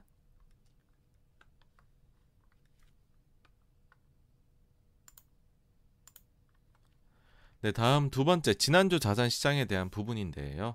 네, 뭐 일단 FOMC가 상당히 중요했다라는 건데 그다음 2분기 GDP 하고요. 일단 어, 월요일로 가보게 되면 뭐 큰 뉴스는 없었고요. 주말 사이에 러시아가 어, 우크라이나 뭐 저 곡물 수출 허가해 준다 그래 놓고선 또 거기다 폭격을 날려버린 그런 게 있었고요. 다음으로 화요일 날 가게 되면 우리나라 GDP가 나왔는데 예상보다 발표치가 잘 나왔습니다. 잘 나왔 잘 나왔고 구성 요소들을 보게 되니까는 어, 민간 정부 쪽의 소비, 그 다음에 건설 투자 쪽 이쪽이 증가했고요. 설비 투자하고 순수출 쪽은 감소를 했습니다. 이게 근데 조금 그런 거는 있어요. 우리가 1분기를 보게 되면 1분기 때 순수출 빼고서는 제 기억에는 다 마이너스였거든요. 그러니까 뭐 코로나가 우리는 그때 확진자가 되게 많이 늘었었던 시기이고 뭐 어, 또그 다음에 2분기에는 오히려 또 수출 쪽 경우에는 중국이 봉쇄를 아주 강하게 했었죠. 그래서 수출이 또 좀 마이너스 될 수 있는 거. 그 다음에 전분기가 플러스면 마이너스, 마이너스는 플러스 뭐 이런 거 되는 것들이 있어서 어, 그냥 상반기 누적으로 봤을 때 뭐 우리는 뭐 그냥 아주 평, 뭐 특별히 튀는 숫자 없는 GDP가 나온 것이다라는 생각이고요. 그 다음에 어, 주택 가격이 예상보다는 살짝 낮아졌지만은 그래도 20% 이상 전년 동기 대비 미국이 아주 고공행진하고 있다라는 거고요. 주택 관련 데이터 뭐 미국은 거의 다 나쁘게 나오고 있는데 신규 주택 판매도 뭐 예상보다는 좀 부진하게 나왔습니다. 다음으로 쇼피파이도 어, 글로벌 직원 10% 감원하겠다는 이야기를 이날 했고요. 그리고 월마트가 이날 실적 발표하는 때가 아닙니다. 실적 시즌이 아닌데 그 저기 소위 우리로 지금 보도 자료를 낸 거죠. 그걸로 아 우리 이익이 좀 덜 나올 것 같아요 이런 거예요. 그러니까 미리 매를 맞겠다라고 하는 거죠. 뭐 미국의 경우에는 이거 실적이 영 이상하게 나오면 뭐 소송도 걸리고 하니까 미리 이런 얘기를 한 것 같습니다. 어, 좀 나눠서 볼 필요가 있는데 이익 관련된 숫자들은 다 대폭 하향이 됐어요. 영업이익 관련해 가지고서는 마이너스 뭐 13에서 14%, 연간 예상치도 마이너스 11에서 13% 정도. 주당 순이익으로 따져보면은 마이너스 8에서 9%, 마이너스 11에서 13% 정도로 이제 수정을 했는데 그러면 그 직전은 어땠냐? 5월에 실적 발표 때인데요. 그때 당시에는 2분기가 소폭 상승할 걸로 봤고 어, 연간으로는 마이너스 1%로 선방할 것이다라고 했는데 그게 이제 이만큼 그냥 10%씩 다 내려간 것이죠. 그렇죠? 근데 이제 그 매출액의 예상치는 또 상향을 시켰어요. 그러니까 원래 5% 3.5% 보던 거를 7.5, 4.5로 봤습니다. 그럼 이제 이유가 있을 거지 않겠습니까? 여기에 대해 가지고서 회사가 뭐라고 얘기했냐면 소비자들이 인플레이션 기간 동안 비용 절감을 위해서 월마트를 선택하고 있다. 이로 인해서 식료품 분야에서 지속적인 점유율 상승이 반영되고 있다. 2분기 매출 성장률은 예상 대비 높을 듯 하나 이는 식료품과 소비재 비중 증가에 따른 것으로 이들의 비중이 높아지면서 이익률에는 부정적인 영향이 발생하고 있다. 이는 일반 카테 일반 상품 카테고리에 대한 고객 지출 능력에 영향을 미친다. 그리고 더 많은 가격 할인을 요구한다. 특히 의류 분야에서요. 분기 동안 회사는 재고를 줄이고 공급망 비용과 인플레이션의 관리를 해왔는데 진전이 나타났다 라고 얘기를 했습니다. 그러니까는 그 인플레가 높게 나타나면서 사람들이 뭐 딴 거 소비 못하고 필수적인 거 하고 있다라는 겁니다. 식료품 같은 거. 그러다 보니까는 그쪽에 강점 있는 월마트 쪽으로 몰려들어서 그래서 우리가 매출은 좀 더 나올 것 같다. 근데 그런 카테고리 상품 매출이 느는 쪽들이 마진이 낮은 쪽들이다. 그리고 우리가 특히나 의류 쪽 분야에 있어 가지고서는 재고가 특히 문제가 심해서 이건 특히나 더 지금 마진에 훼손을 가져다 준다. 그래서 우리가 이익 전망치는 많이 낮췄다. 이렇게 이제 보시면 될 것 같습니다. 근데 요런 말이요. 사실 이미 요런 것과 비슷한 분위기를 아, 그 지난달 초에 나 이달 초에 나왔었던 ISM 그 발표에서 느낄 수가 있었습니다. 제가 뭐 ISM 데이터 나오면은 뭐 그 제조 서비스 구매자 지수 나오면 다 이거 공유를 해드리잖아요. 여기서 어떤 게 있으냐면 의류 쪽에서 고객들로부터 재고가 많고 매출이 떨어지고 있다는 이야기를 듣고 있습니다. 재고가 수요에 맞게 적절하게 조정될 때까지 앞으로 몇 달 동안 주문이 감소할 것으로 예상합니다. 그러니까 의류 쪽에 대한 재고 많다는 얘기가 여기도 미리 나오고 있었던 거죠. 그 다음에 어, 월마트가 소매 판매업이니까 소매업 쪽은 소비자들은 이미 소비재에서 필수품으로 구매를 옮기고 있습니다. 인플레는 확실히 우리 판매에 영향을 미치고 있습니다. 쇼핑몰의 트래픽은 정상보다 훨씬 낮습니다. 잠재적으로 인플레이션으로 인해 필수품에 더 많은 가처분 소득을 사용하게 되고 쇼핑몰에 더 적게 오려는 것 때문일 수도 있습니다. 전자상거래 매출이 다시 늘어날 것 같습니다. 라고 이야기를 했습니다. 그러니까 이런 점들이 아, 지금 월마트의 말에 거의 다 마저 녹아 있는 거였다. 예, 그렇게 얘기를 드릴 수가 있을 것 같습니다. 다음으로는 알파벳 마이크로소프트가 장 끝나고 실적을 냈는데 알파벳 같은 경우에는 실적이 예상 대비 부진했어요. 부진했지만 스냅 이후로 이제 광고 비즈니스에 대한 우려가 제일 컸잖아요. 근데 광고 쪽이 예상보다는 좋았습니다. 그래서 뭐 사실 1분기 때는 유튜브가 예상보다 대비 나빴다 갖고서 알파벳을 많이 좀 안 좋게들 반응했는데 실적 나오고 이번엔 광고 빼고 다 안 좋거든요. 근데 광고를 가장 눈여겨봤다. 다음으로 마이크로소프트 같은 경우에 실적 이 예상치 실적이 예상치 대비해서 부진했었는데 근데 향후 전망에 대해서 굉장히 밝게 이야기를 했습니다. 그러다 보니까는 막 이게 다 온 것 같다 해가지고서 뭐 이제 그 어 그 좀 긍정적으로 또 주가가 반응을 했죠. 네. 다음으로 27일 요날 이제 수요일로 가게 되면은요. 우리나라는 LG 에너지 솔루션이 보호 예수가 해제되는 날이었는데 그런데 뭐 큰 영향을 안 받았습니다. 뭐 매도가 나올 건 많이 좀 나왔는데 뭐 어떤 소식들이 이제 와서 좀 잘 받쳐줬냐라고 해보면은 LG 화학에서 낭보가 전해져 왔습니다. LG 화학 미국 GM에 전기차 500만 대분 양극재를 공급한다라고 얘기가 나오면서 사실 이제 그런 얘기가 있었어요. 그 LG 에너지 솔루션이 이날 그 실적 발표 간담회를 하기로 얘기를 했었어요. 보호에서 풀리는 날에. 그러다 보니까는 몇몇 사람들이 야 이거 딱 날짜를 이날에 맞춰서 하는 게 보호 예수 풀리면 주가 빠질 것 같으니까 이날 딱 그 저기 아주 긍정적인 뉴스를 가지고서 나타나려고 하는 것 어, 아니냐 뭐 그런 이야기들이 있었죠. 근데 어, 소식이 엔솔에서 나온 건 아니었고 그 저기 LG 화학으로부터 해가지고서 이제 그 소식이 나오게 됐다. 예, 라는 겁니다. 다음으로 중국 쪽에서는요. 알리바바가 홍콩 쪽에 이중 상장을 아, 추진을 한다라는 소식이 어, 전해져 왔습니다. 그러면서 주가가 어, 좀그 좋았었는데요. 어 근데 금요일 날 우리가 이거를 또 가게 되면 금요일로 가게 되면은 어, 미국 증시에서 상장 폐지 그 리스트에 들어갔다라는 이야기가 나오면서 또 어, 그, 저때는 주가가 이제 또 하락을 하게 되는 거를 금요일에는 저희가 경험을 하게 됐습니다. 그 다음에 러시아 쪽에서 또 그 저 공급을 줄이겠다라는 이야기를 했는데요. 뭐 러시아 왔다 갔다 합니다. 지금 뭐, 뭐 제대로 주는 건지 안 주는 건지 모르겠는데 무기화를 제대로 하고 있는 거죠 지금. 그 11일에서 20일 사이에는 공급을 완전히 이제 중단을 했었습니다. 완전히 중단을 했었고 어, 그 다음에 21일에는 어, 평소 수준의 40% 정도로 어, 재개를 했었죠. 뭐 터빈도 도착했다 그러고 하면서 네 그랬는데 어, 이 그 25일이 아니라 이제 27일입니다. 27일에는 다시 20%의 수준으로 요거를 줄여버린 그런 게 된 겁니다. 네. 그래서 어, 아직까지도 저 문제 같은 경우에는 지금 어, 해소가 안 되었다. 뭐 그렇게 말씀을 드릴 수가 있겠네요.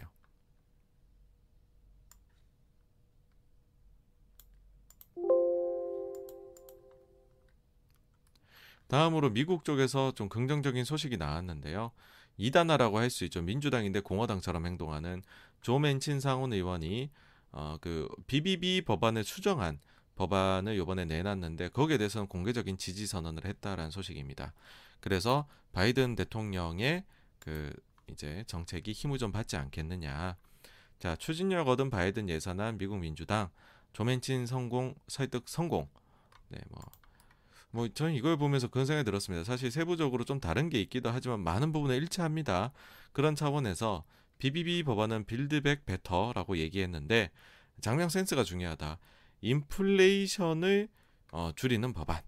인플레 감소 법안 하니까는 와 이 세태 딱 맞잖아요. BBB랑 비교가 안 되죠, 그렇죠?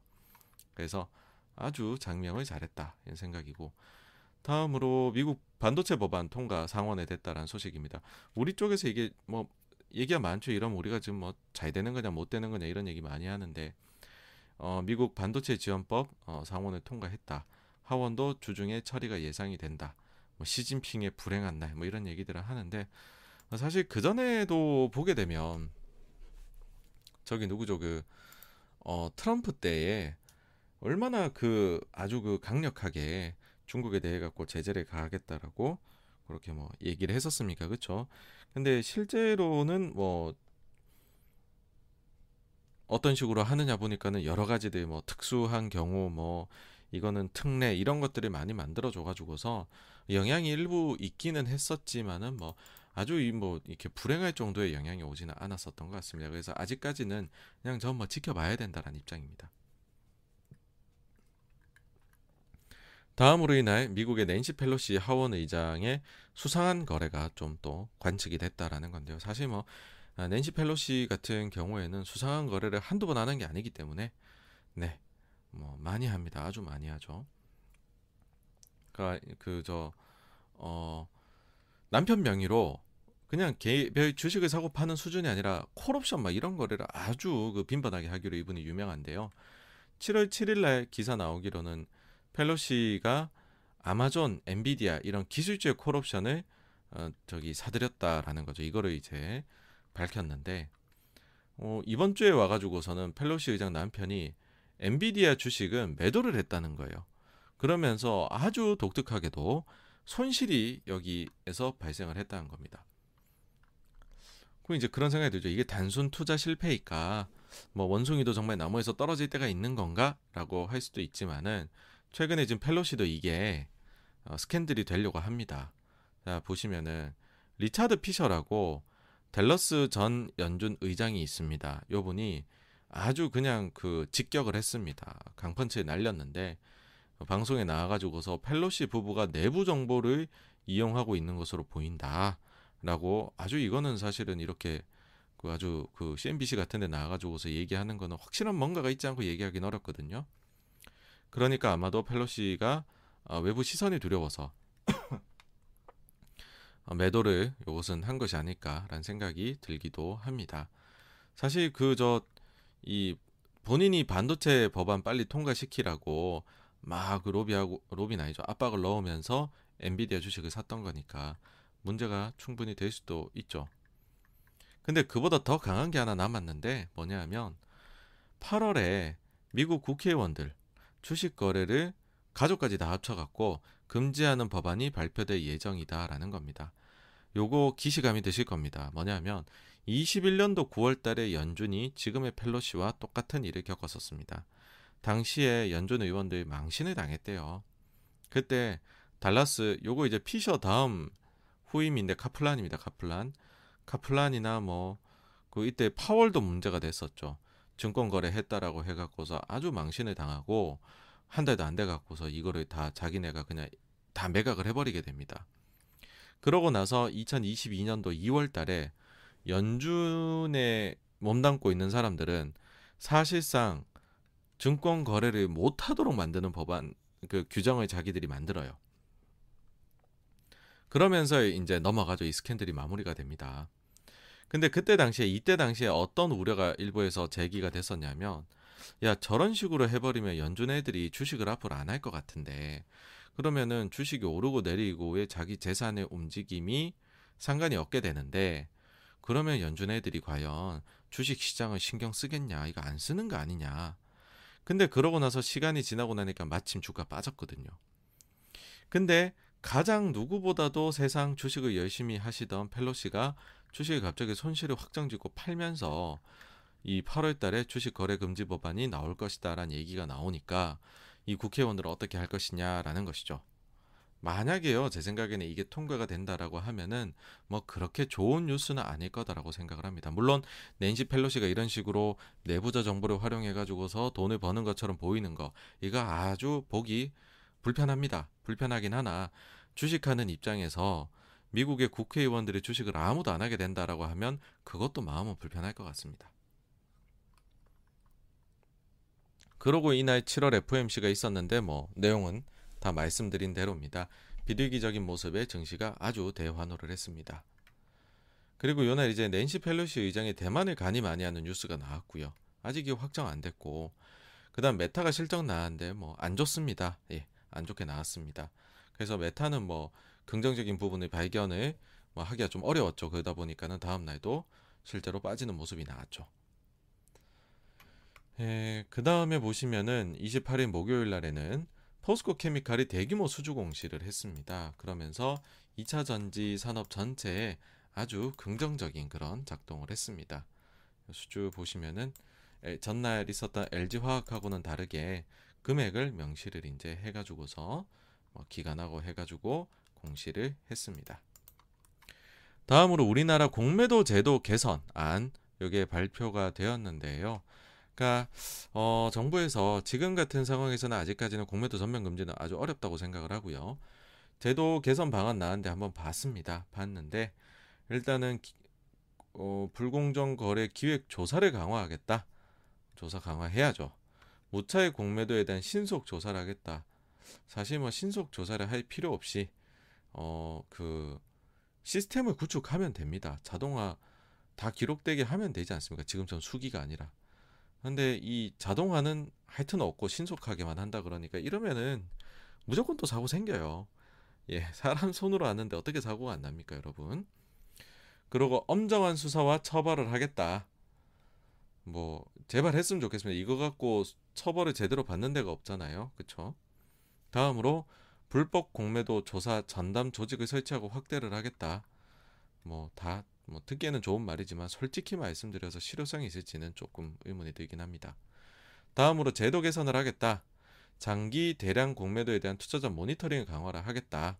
90일 이상 장기 대차 대량 공매도 투자자에 대한 상세 대차 정보 보고 의무를 부과를 하겠다라고 했는데 솔직히 이것도 별 의미 없어요, 여러분. 이거 하면 뭐 다 잘 나올 것 같죠? 근데 현실이 어떠냐면 이 그 헤지 펀드들이 수합북을 활용을 합니다. PBS를 선정해 갖고 그럼 예를 들어 갖고서 뭐 홍콩에 있는 A 자산 운용이 헤지 펀드가 삼성전자 숏을 쳤다고 한번 가정을 해 보죠. 그러면은 이게 공시가 A 헤지 펀드로 해서 공시가 되느냐라고 하면 그렇지가 않고요. 어, 이들은 그냥 거의 뭐 99.999는 PBS 이제 prime brokerage를 써갖고서 어, 그, 그 증권사가 가지고 있는 장부를 가지고 매매를 하게 됩니다. 그래서 그들이 숏을 쳤는데 만약에 그 A 자산 운용이 PBS 선정해 놓은 데가 삼성증권이다. 그럼 신고가 삼성증권으로 나가야 돼요. 아무 의미가 없는 거죠. 삼성증권의 헤지펀드 고객이 얼마나 많겠습니까? 그들의 합쳐진 포지션만 그냥 나오는 거지 어떤 특정 자산 운용이 많이 공매도를 하고 있다라는 거는 지금의 말 이렇게 해봤자 안 나옵니다. 네, 무의미하고요. 다음으로 공매도 과열 종목 지정 제도 대포가 때 이것도 사실 무의미해요. 공매도 과열 종목 지정되면 이제 그때까지 몰랐던 사람까지도 야 저 종목은 공매도들이 건드린 종목이래 더더욱 사지 말자 이렇게 된 게 과열 종목 지정 제도였기 때문에 별 의미 없고요. 개인에 대한 공정한 기회 부여인데 사실 날짜에서 개선이 없었고 담보 비율이나 뭐 좀 더 칠 수 있게 해주면 좋을 수도 있는데 뭐 이것도 크게 뭐 네, 달라질 건 아니다 생각해서 그냥 조금 네 아직 공매도 관련해 갖고는 뭐가 나온 게 없다 사실상 그렇게 보셔도 되지 않을까 생각이 드네요. 다음 소, 독일의 소비자 물가 지수입니다. 그 다음 날 나오는 유럽의 소비자 물가 지수를 미리 좀 보여주는 경향이 있어서 중요한데 예, 예상보다 높게 나왔습니다. 전월 대비 0.8. 근데 전월은 마이너스 0.1이란 말이죠. 이제 독일이 왜 이렇게 나왔냐면 보조금을 많이 줬습니다. 특히 대표적으로 9유로로 하, 그 교통 패스 한 달짜리 쓰는 거 내줬죠. 이게 상당한 효과가 있었고 유류세도 많이 좀 인하를 해줬습니다. 근데 이게 다 기간이 6월에서 8월이에요. 그러니까는 데이터가 그 6월 데이터가 나올 때는 5월 대비해서 마이너스도 요 요런 것들로 인해 갖고 나오게 되는 거죠. 근데 전월 대비잖아요, 여러분. 이미 6월 달에 이것 때문에 물가가 빠졌으면 7월에는 이것 때문에 추가로 물가 하락이 못 일어나게 되죠. 그러니까 전월 대비 숫자가 대단히 크게 상승을 해버리게 되는 겁니다. 그러니까 지금 이것도 이제 연준에 조금 대한 걱정의 일부인데요. 뭐냐면 전월 대비 숫자를 굉장히 강조를 계속합니다. 근데 어, 전월 대비 숫자라는 거는 그거잖아요. 우리가 보조금 같은 거 막 주고 뭐 우리도 지금 유류세 인하 했잖아요. 그런 거 해주는 거의 효과가 한 달짜리밖에 안 되는 거다. 요렇게로 자료가 나오게 된다라는 겁니다. 그래서 뭐 각종 보조금을 줘가지고서 그나마 아, 인플레가 너무 못 오도록 막고 있는 게 자금의 현실인데 여기에서 MOM을 보게 되면 상당히 나중에 부담이 올 수 있다라는 생각도 우려도 좀 됩니다. 다음으로 미국의 신규 실업수당 청구 건수 이제 또 예상보다 좀 더 높게 나왔고요. 연속은 예상 대비로는 좀 줄기는 했지만 4주 이동 평균으로 놓고 봐서는 계속 증가 추세이다라는 건데 뭐 이제 파월 의장이 안 보신다고 했으니 제끼고요. 다음으로 2분기 GDP가 나왔는데 예, 뭐그 마이너스 나왔습니다. 근데 연준 위원들하고 정치인들 모두 다 나와가지고서 한 목소리로 침체 아니다라고 하니 뭐 또 파월 의장이 1차 에서는 많이 수정이 된다 하니까는 뭐 또 중요하지 않은 걸로 여겨지는 게 있고요. 근데 세부 내역을 보니까는 민간 소비가 예상보다 부진했어요. 예, 그리고 주거 투자 뭐 집 쪽으로 하우징 데이터 나오는 거 저렇게 안 좋은데 당연히 안 좋아지겠죠 급격히. 근데 어쨌든 보시면 전반적으로 나쁩니다. 전반적으로 나쁘고 어 요번에 전반적으로 나쁜데 우리가 흔히들 이제 재고 이거를 이제 뭐 일회적 요인이라고 많이들 말을 하잖아요. 그러니까 이번에도 뭐라 그러냐면 0.9% 마이너스 나왔는데 기여도로 보니까 재고 조정이 마이너스 2% 기여를 했더라 지 혼자서 저거 빼면 우리 플러스 1.1이다. 미국 경제 건장하다. 그런 이야기를 해요. 그러니까 재고는 일회성이다. 근데 1분기 GDP 마이너스 나왔을 때 파월 의장이 이렇게 이야기를 했습니다. 1분기 나왔을 때 6월 FOMC 회의 때 인터뷰 때 파월 의장이 뭐라 그랬냐면 전반적인 경제 활동은 계속되는 강력한 기본 수요가 아, 비정상적인 재고 및 순수출의 급격한 변화로 인해 상쇄가 되면서 1분기 하락하게 됐다. 이게 뭔 말이냐면 수요는 소비는 되게 좋았다. 근데 재고랑 순수출이 아 이례적으로 딕이 나쁘게 나와갖고서 1분기에 그냥 기술적으로 GDP가 마이너스 나온 것 뿐이다라고 얘기했어요.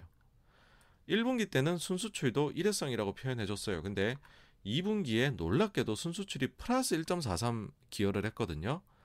이거는 또 일회성으로 안 봐주더라고요. 그 요즘에 이게 되게 그, 그 취사 선택이 너무 강해져서 솔직히 저도 뭐 자기감이 많이 듭니다. 내 데이터를 보는 게 의미가 있나. 봐봤자 아니라 그럼 땡인데. 뭐 이때는 다 이례적이었는데 이때는 얘는 이래저이고 얘는 이래저가 아니라고 해버리면 할 말이 없죠. 예. 다음으로 미중 간에 이제 이날 정상 전화 통화를 했는데 아주 길게 했다라는 소식이고요. 뭐 사람들이 바라는 거는 관세 인하 이야기 나왔으면 했는데 그거는 별도 언급이 없었던 걸로.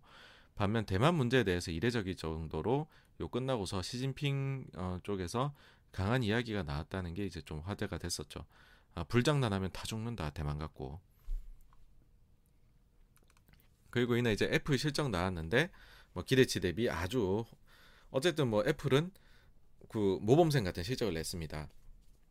그래갖고서 아주 뭐 호조였고 아 유나 여기 안 적어놨네. 아마존도 뭐 리비앙 관련된 거 빼고 하면 어쨌든 매출이 예상 대비 잘 나왔으니까는 아마존은 뭐 10% 이상 올랐죠 다음 날에. 네.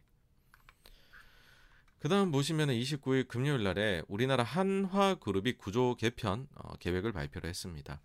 뭐 방산 쪽을 쫙 합쳐갖고 한국판 어, 글로벌 최고 방산기업 만들겠다 이렇게 얘기를 했는데 근데 여기 이제 무슨 문제가 있냐면은 이런 식으로 뭐 하나건설하고 하나합병도 얘기했던데 제가 계산을 해봤었을 때는 두 회사가 합병이 되면 지주사 자동전환 마치 DB 하이텍처럼 어, 요건이 충족이 되는 걸로 저는 계산이 됩니다. 근데 회사 측에서는 여기에 대해 갖고 어떤 어, 대안을 어, 그러니까 왜냐하면 지주사 전환 바로 돼버리면 지금의 금산분리 하에서는 금융사를 못 가지고 있게 되거든요. 그래서 어떻게든 처리가 필요한데 과연 한화 그룹이 어떤 식으로 행동할지 이거 다양한 다양한 방법을 취할 수 있습니다. 이거 해결하기 위한 아니면 지주사로 넘어갈 수도 있는 거고요.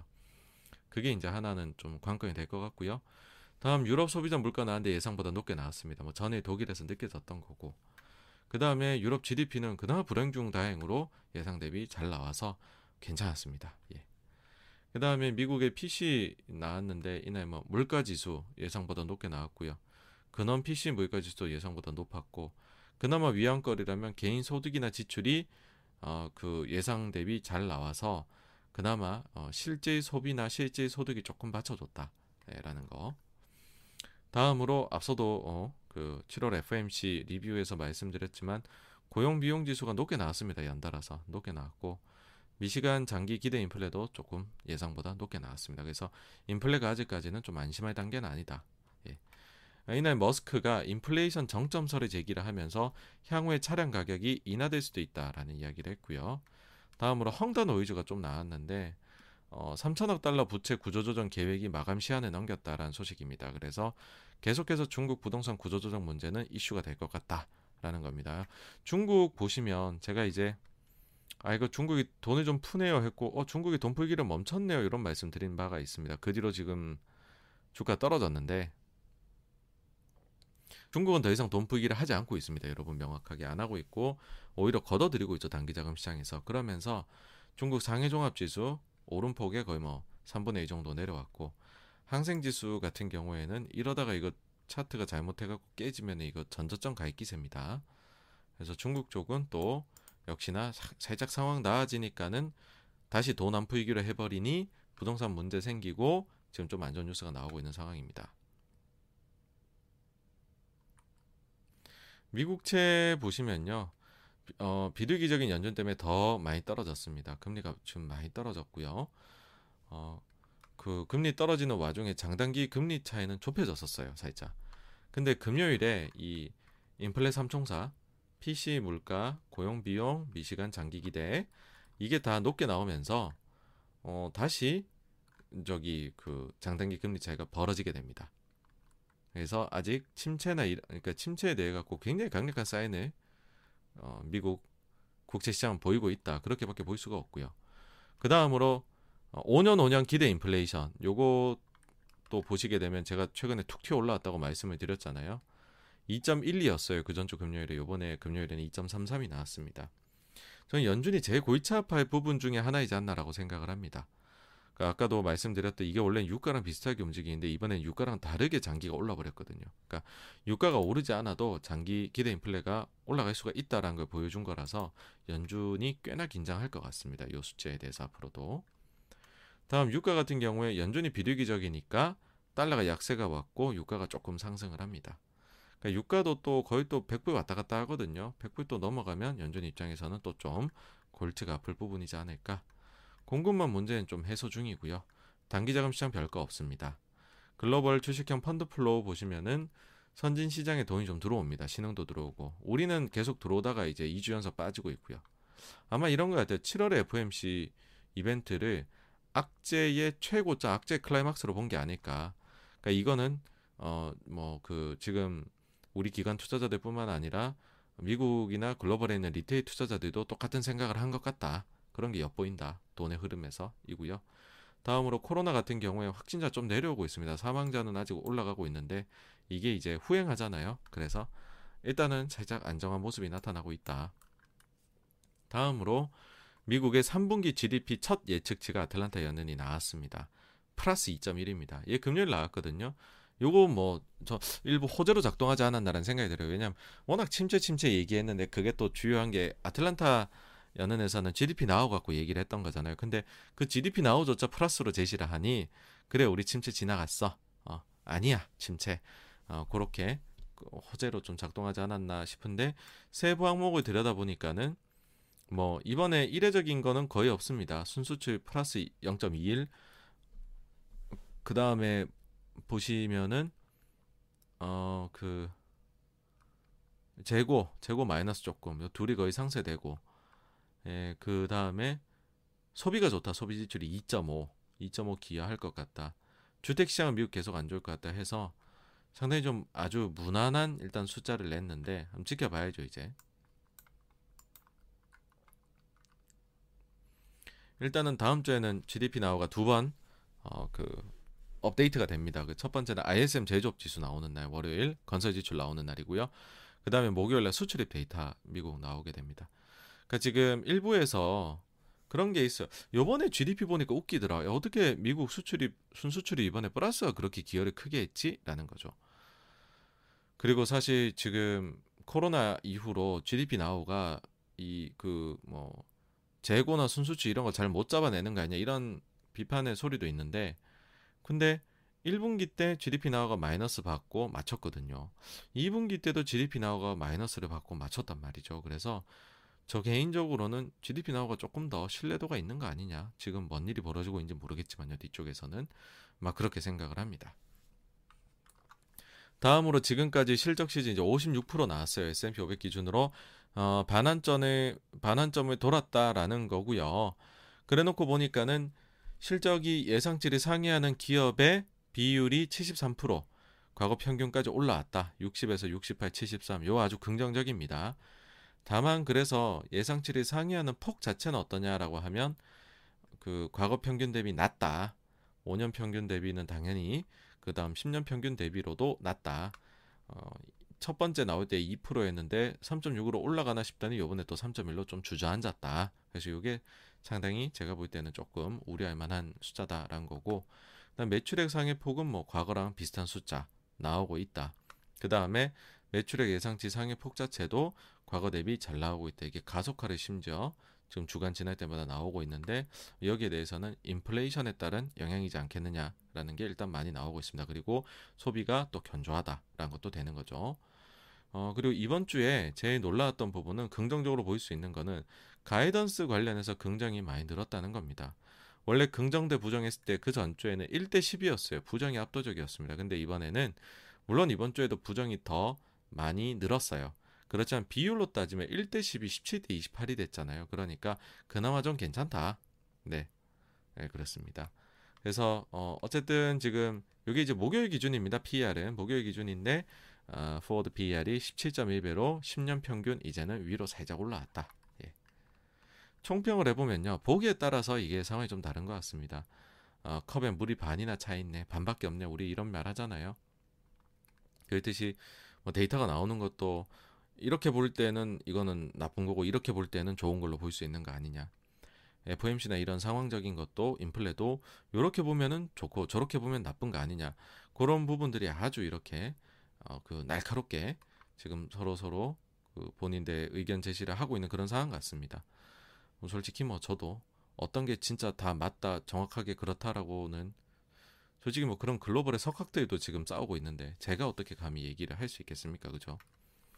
어쨌든 그런데 뭐 그 저 개인적으로는 여전히 뭐 기업 실적 중에서는 어쨌든 이 예상치 상회폭이 과거 대비 너무 좀 많이 낮아졌다. 이게 제일 우려스러워서 실적 시즌에 대해서는 계속 해가지고 좀 조심조심이란 마인드이고요. 어, 그 다음에 valuation이 뭐 많이 싸다면 또 안심될 텐데 어쨌든 value도 과거 평균에는 이제는 도달했습니다. 더 올라왔고요. 그러니까는 뭐 그렇게 뭐 지금 어, 사실 증시가 오르고 있는데 여기에 제가 마련해 놓은 현금을 그렇게 막 쓰고 싶다는 생각은 솔직히 잘 들지는 않습니다. 예.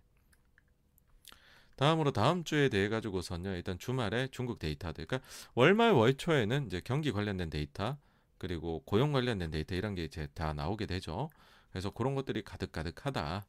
제일 중요하게 볼 거는 어쨌든 파월 의장이 구인 보고서 되게 중요하게 보니까 화요일 나오고요. 월간 고용 보고서 중요하게 보니 금요일에 나온다라는 겁니다. 그래서 요 두 개가 이제는 포인트가 돼 버렸다. 그렇게로 어, 말씀드릴 수 있겠네요. 그래서 어, 오늘 어, 86번가에서 준비한 내용은 여기까지이고요. Q&A로 넘어가 보도록 하겠습니다.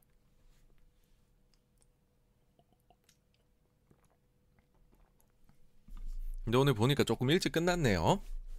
그래서 어, 다른 내 다른 내용을 조금 추가를 해보면 좋을 것 같습니다. 네, 이건 또 재미지 않겠습니까, 그죠? 그 뭐 저 아이고 제가 이제 뭐 다른 것들 이렇게 좀 어 사실 뭐 이제 뭐 찍으려고 하는 게 있습니다. 그래갖고서 그 내용 중에 몇 개 좀 말씀드리면 재밌을 만한 거를 어, 데이터를 한번 보여드려 볼까 해요. 지금 뭐 소비재 관련해 가지고서 뭘 하나 이제 뭐저 아주 그 잘해 주실 것 같아요. 제가 보니까는 막 그런 편집이나 이런 것도 아주 멋지게 해 주실 것 같던데. 그 사실 내일 이제 찍으러 가야 되는데 네, 오늘 일단 자료 만들어 놓은 것 중에 약간 이제 좀 맛보기템으로 보여드릴 만한 게 아 요거 있겠네요. 음식료 업종에 대한 겁니다. 음식료 업종.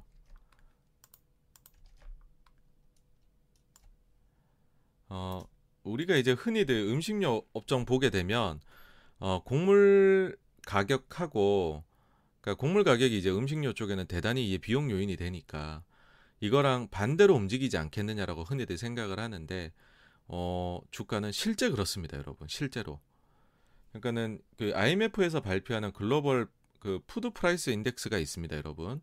요거랑 우리나라 음식료 업종이 코스피 대비해서 상대적으로 얼마나 더 좋으냐 나쁘냐 요거 비교를 해보면요. 그 글로벌 곡물 가격을 역축 역, 이제 역으로 반전을 시켜놨어요. 그래서 이제 내려가면 파란색이 내려가면 곡물 가격이 올라간다는 뜻입니다.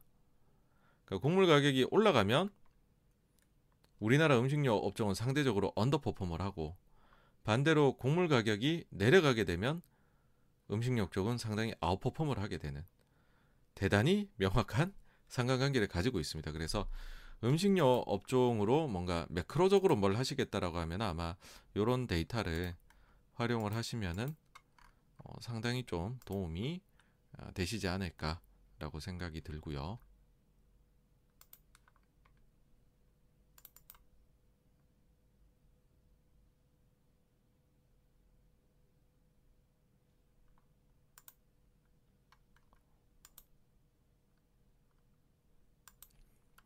다음으로 이제 우리가 음식료 기업 투자를 할 때 가격 인상이 있은 이후에 가격 인상 발표할 때 딱 사면 좋다는 얘기들이 진짜들 많이들 하십니다. 근데 실제로 우리가 매매를 해보면 주식을 사보면 가격 인상 발표하고 사고서 기대 수익률이 그리 안 높아요. 별로라는 거죠. 그게 무슨 일이 때문에 그러냐 하면은 가격 이 인상이 딱 되잖아요. 그러면은 그 구매 저항이 좀 발생할 수도 있습니다. 그러니까 이게 종합해서 말씀드리면은 가격이 뭐 예를 들어 신라면 가격이 올라요. 그러면 사람들이 신라면 소비를 아무래도 조금 적게 해요. 그 순간에는. 어, 내가 뭐, 뭐, 800원 주고 샀는데 1000원이 됐어. 어, 너무 비싼데? 당분간 신라면 안 먹어야지. 근데 사람들이 몇 달 있으면은, 야, 그래도 라면은 신라면이야. 그러고 또 먹는다는 거죠. 그래서 가격 인상 이후에는 판매량이 일시적으로 줄어드는 경우들이 많이 발생합니다. 아니면은 이 판매량이 이제 줄어든다는 건 나의 아, 시장 점유율이 줄어든다는 말이 되겠죠. 그래서 기업에서 어, 점유율은 그래도 우리가 유지해야지 하면은 가격은 올려놓고 판촉비도 같이 늘려요. 그렇게 되면은 영업이익이 증가하는 게 전혀 없게 되는 거죠. 그래서 이게 흔히들 생각하는 어, 그 가격의 인상 전후에 이익의 증가는 이런 식의 예상을 하게 됩니다. 어, 물건 가격이 천 원이었는데 요번에 50원을 인상한데 그럼 이게 1,050원 되면 비용은 예를 들어서 950원으로 마진율 5%, 5% 가정해서 어, 똑같다라고 하면 뭐야 이익이 50원이 100원이 되네? 회사가 이익이 두 배가 늘어. 와 주가 두 배 가야지.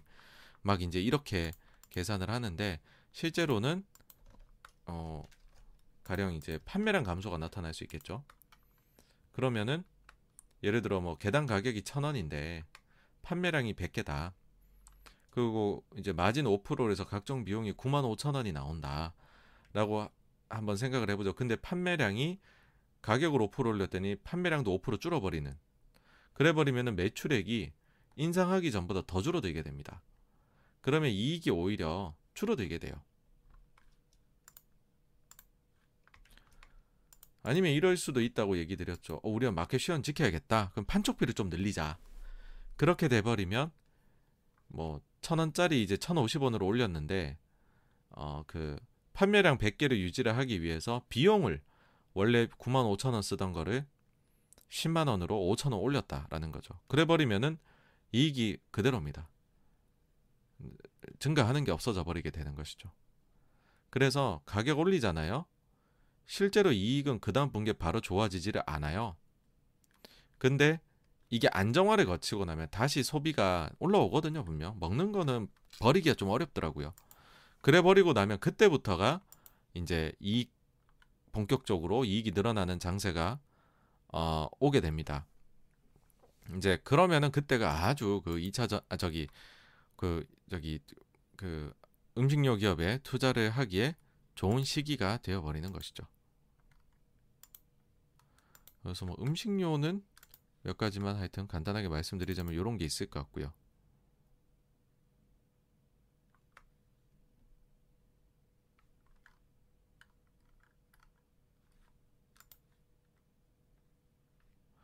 그다음 뭐 엔터나 이런 부분은 너무 많이 말씀드려 갖고 그렇고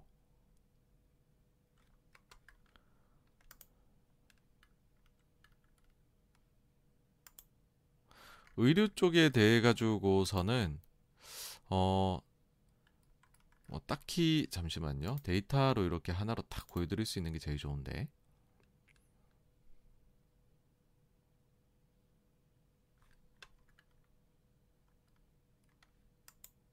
어, 저 만든 것 중에 요거 재밌었습니다. 요거. 그 흔히들 이제 의류 산업 내에서 그 섬유 OEM 있잖아요, 여러분. OEM. OEM 같은 경우에 OEM 어, 업체들은 다 수출 업체이기 때문에 환율이 그러니까 원화가 약세가 되면 되게 좋거든요, 진짜로.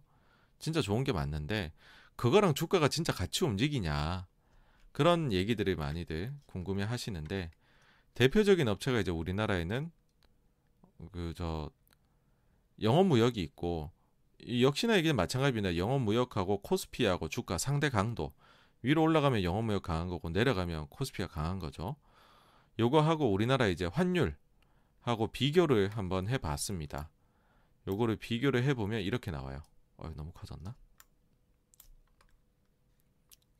거의 환율하고 상대 강도가 비슷하게 움직입니다. 그래서 어, 일종의 이 그 업종 내에서의 피난처라고 할 수 있겠죠. 증시가 좀 안, 증시가 좀 안 좋고 흔들릴 것 같으면 환율이 올라갈 거잖아요. 그러면 그때는 OEM이 확실히 더 좋긴 좋구나. 예, 그렇게 할 수가 있겠죠. 예.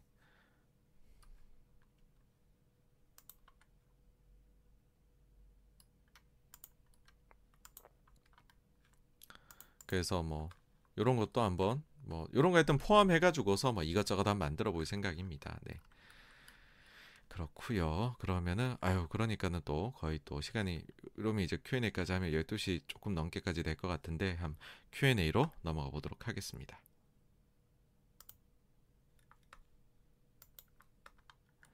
근데 일단 저희 고사에 와주신 엠버님, 몽키매직님, BNB님, 박은영님 감사하다는 말씀드리고요. 안에 또 승포님 아유 또 매주 이렇게 또 저희 찾아주시고 또 어, 어, 후원해 주셔서 너무너무 감사하다는 말씀드립니다. 네. 그리고 어, 모카 왕국님, 아, 주영천님, 또 이렇게 저희 채널 해피바이러스님 찾아주셔서 아, 감사하다는 말씀을 드리고요. 네, 그렇습니다. 또 어, MS관님 또 이렇게 후원까지 해주셔서 너무너무 감사합니다. 네, 감사합니다. 네, 또 권희명님 또 후원해 주셔서 감사하다는 말씀 드립니다. 네, 감사합니다. 네, 그리고 어, 다람쥐님, 아, 건님 또 저희 채널 찾아주셔서 감사하다는 말씀 드리고요. 안에 아, 테슬라임님 또 이렇게 예, 매번 와주시는데 후원까지 해주시고 감사하다는 말씀 드립니다. 네, 감사합니다. 네, 그리고 청결한님, 아, 스톤성님, 어, 루시드 머스크님, 또 와이벤님 저희 채널 찾아주셔서 감사하다는 말씀 드리고요. 아, 네, 또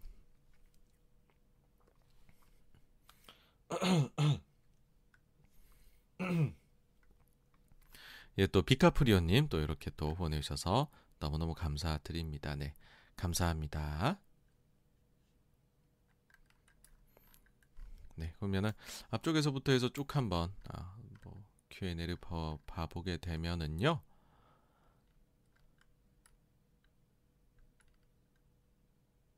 네, 텔리 님께서 이번 강한 상승도 베어마켓 랠리라고 보시는지요? 라고 해주셨는데, 뭐, 저는 지금은 일단은 그렇게 생각하고 있습니다. 그러니까, 사실 이제 좀 그래요. 말씀을 드리기가 이제 그, 뭐, 좀 앞에 부연 설명을 좀 하자면, 그, 제가 이제 뭐, 어쩌다 보니까 제가 지금 거의 뭐 곰, 아주 곰 진영의 선봉에 서 있는 사람처럼 좀 되어가고 있는데, 뭐, 저 그렇게 그 막 닥터둠 이런 식의 캐릭터를 가지고 있는 사람 절대 아닙니다. 제가 생각 계산해 보니까는 저희 채널에서 긍정적으로 얘기했던 기간이 훨씬 더 긴데 지금까지 제가 2년 정도 유튜브 채널을 운영하면서요. 근데 어쩌다 보니까는 지금 이게 이제 아다리가 돼 갖고서는 그런 식으로 되는 것 같아요. 지금도 말씀드리는 게 증시 30% 이상 빠지면 거기서 1년 뒤에 증시 기대값은 높다. 그래서 뭐 원하시는 거를 이미 현금이 좀 많이 다행히 마련돼 있거나 장기 투자에 능하신 분들은 좀 사셔도 무방하다. 근데 주식이 많으신 분들은 현금이 조금 남으셨다면 그거는 그렇게 1년 가는 길이 굉장히 험할 수 있다. 위로도 열려 있지만 밑으로도 열려 있다. 그러면 굳이 쓸 필요는 없고 뭐 근데 그 사이에 만약에 주식이 올라가면 기존에 내가 많이 그 주식 비중이 이미 높았는데 거기서 이익이 나거나 손실이 줄거나 하지 않겠느냐. 그렇게 말씀을 드리지만 이게 좀 받아들여지는 데에서는 아주 약세론자 이렇게 받아들여지는 경향이 있는 것 같아요. 어쨌든 뭐 생각은 똑같습니다. 지금 어 위로의 그 기대값이나 아래로의 기대값이나 이게 그 저기 균형적이다. 그러면은 이거는 뭐 조심해서 나쁠 게 없다라는 거고 파월 의장에 대해 가지고서는 여전히 좀 신뢰를 보내기 어려운 측면이 있는 것 같다. 그래서 어, 이번에 또 한번 실기할 수 있는 위험도 있으니 좀 조심하자 그런 생각입니다.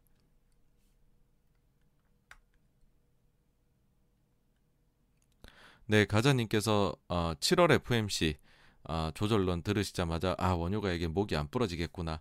저도 같은 생각이 들었습니다. 아이구야 이거는 뭐 원효 쪽이면은 뭐 차트가 진짜 부러질 차트였는데 그쵸? 연준이 살렸다. 저도 그렇게 생각합니다.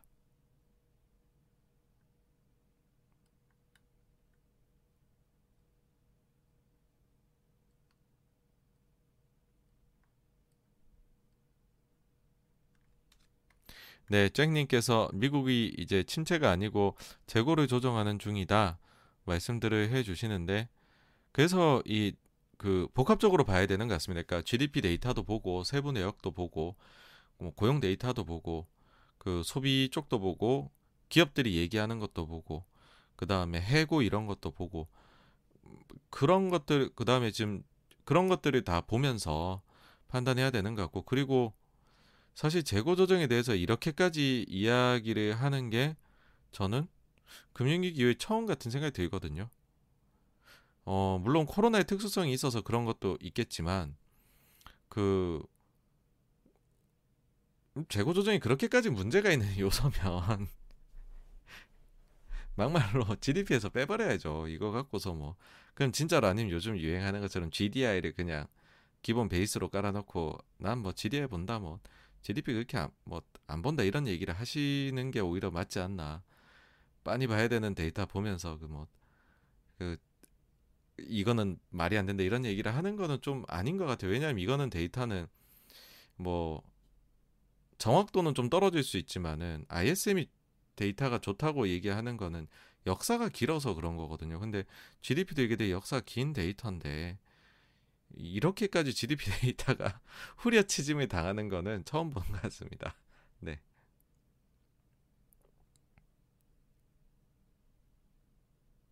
네, 가자님께서 요번 이제 완화로 막아보자. 요거 보면서 중요도 비중이 물가랑 이제 경기 이렇게 5대5로 이렇게 보이시게 됐다라는 거죠. 네. 그러니까 단순 침체로 시나리오를 보고 있었는데 스태그플레이션 바꿔야지 고민입니다. 라고 해주셨는데 맞습니다. 이렇게 반응을 그러니까 좀 비판적으로 연준을 바라보는 분들 중에는 가자님 말씀처럼 아, 리액션 보내신 분들이 제가 느끼기에는 그, 그 과반수라는 생각이 듭니다.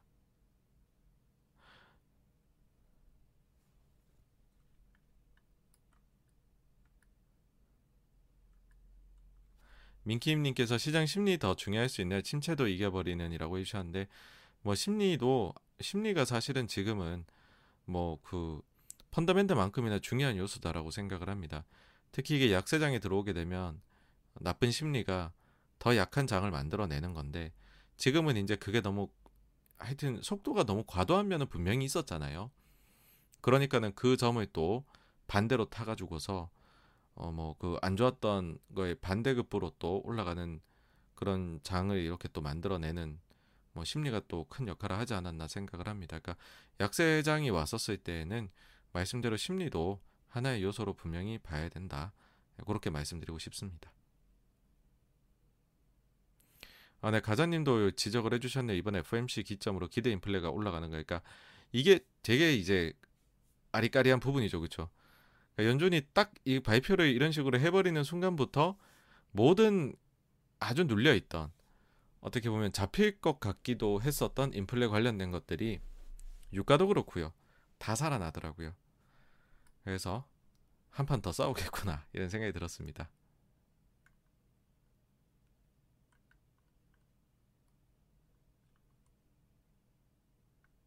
아, 네. 보이드님 말씀처럼 GDP 1차하고 최종치 편차할 때 우리가 이게 절대값 해가지고 평균하는 게 제일 정확하긴 하죠. 저는 이제 그 이게 그 플러스가 마이너스가 되기도 하고 하니까는 제일 그냥 딱 눈에 보시기 좋게 하시라고 요거를 그냥 단순 평균값을 가져왔었습니다.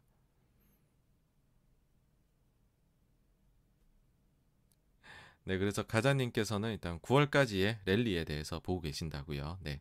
사실 지금 이렇게 보시는 분들이 거의 뭐 지금 어 제가 특히 주변에 그 현업에 있는 분들 보면 거의 진짜 국민 빼십니다 지금. 네.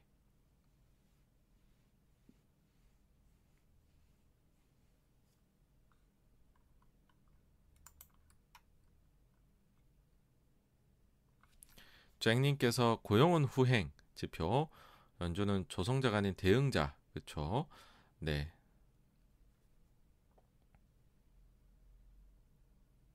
그죠 이게 잘못해버리면은 에, 그 주식 시장이 경기 괜찮구나라고 생각해 가지고서 어 그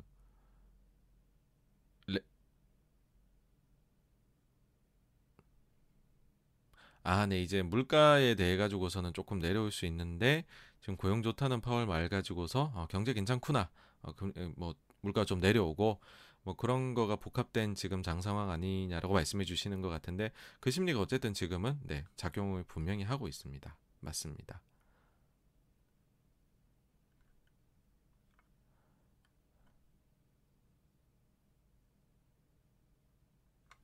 네, 민킴님 어, 고용 보고서 월간 고용 보고서하고 주간 실업수당 신규 실업수당 청구 건수 파급력이 원래는 사실 월간 고용 보고서가 훨씬 큽니다. 훨씬 큰데 어, 그건 이제 정상, 보통의 상황인 거고. 지금처럼 코로나 때는 되게 빠르게 움직이니까 사실 어떻게 보면은 좀 더 예민하게 봐야 된다 한 사람들은 실업 쪽에 관심을 상당히 많이 기울이고 있고 그 정도로 보시면 될 것 같습니다. 근데 어쨌든 고용 보고서는 저는 뭐 중요하게 작동하지 않을까. 하여튼 다음 주에서 고용 보고서하고 졸차하고는 중요할 거다라는 생각이 듭니다.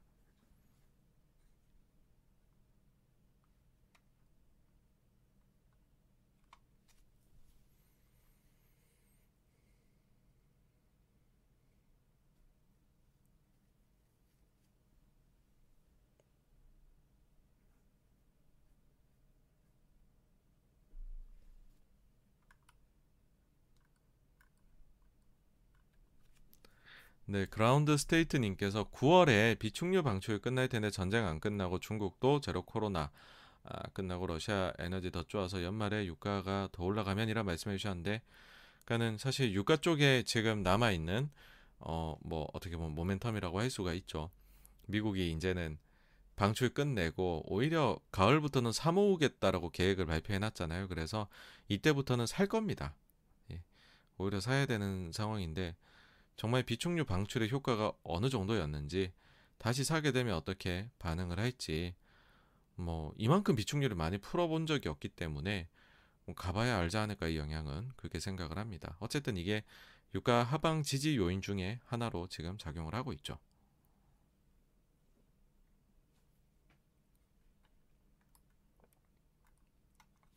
네, 지금 아무래도 이제 뭐 현금하고 또 주식 비중 그다음에 상승 봐야 되느냐 하락 봐야 되느냐 말씀들을 해주시는데 뭐 솔직히 저도 속 시원한 말씀을 막 잘 드릴 수 있으면 모르겠지만은 어 근데 뭐 그 정도의 저는 그렇게 되는 게 아니고요. 제가 뭐 완전히 맞출 수 있는 것도 아니고 또 뭐 그렇게 돼봤자 그것도 사실 운이고요. 지금까지 운이 참 좋았던 것 같아요. 솔직히 말씀드리면은 뭐 이렇게 장이 아주 클래식하게 교과서적으로다가 그 책에 맞도록 흘러오는 장이 이 장이 이렇게 여러 번 있다 그러면 몇 번이나 이렇게 흘러오겠습니까? 솔직히. 근데 너무 거기에 맞춰 잘 흘러온 장이지 않나.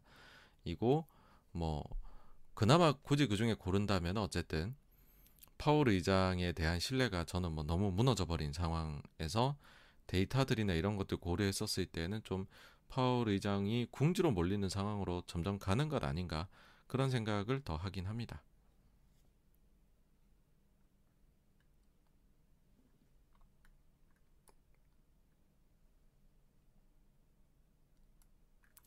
근데 또 사카빵님께서 좋은 말씀 해주셨네요. 금리 인하 논하기에는 이번 기업 실적이 또 막 되게 나쁜 건 또 아니죠. 맞습니다. 예. 그러니까 이게 저는 그 이익 surprise 폭에 대해서 주목을 하고 있는데 또 뭐 다른 또 분석하시는 분은 절대적인 기업수 비중을 봐야 된다 아니면 매출을 봐야 된다 이렇게 해버리면 그런 쪽엔 또 괜찮거든요. 그래 버리니까는 이게 막 진짜 나쁜 거냐, 얼마나 나쁘냐, 실적 시즌 좋냐, 안 좋냐, 이게 상당히 의견이 갈리게 되고, 말씀해 주신 대로 그래 버리니까 또 이날에 또 강하게 주창하기도 어려운 그런 쪽이기도 합니다.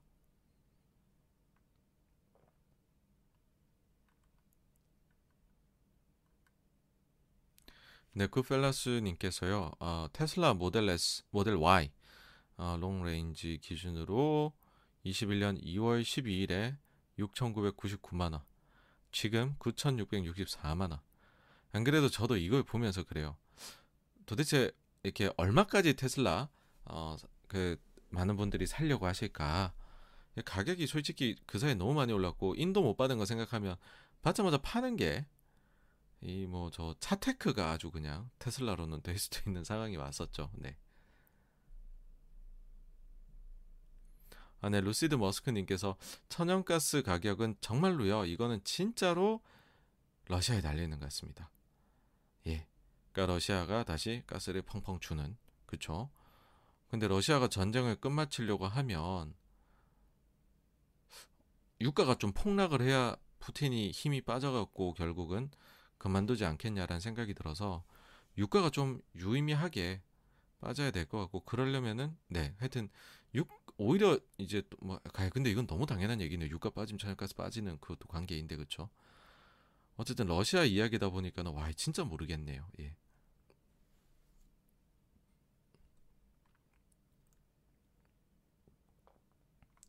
네, 민킴님께서 맞죠. 달러 강세에 대해서 사실 또 그 3분기가 아직 한 달밖에 안 지났으니까 또 막 긍정적으로 보려면은 지금부터 해가지고 환율 안정화되면 영향 없어 막 이럴 수도 있는 그런 논리 싸움이 전개 중인 것 같습니다. 예.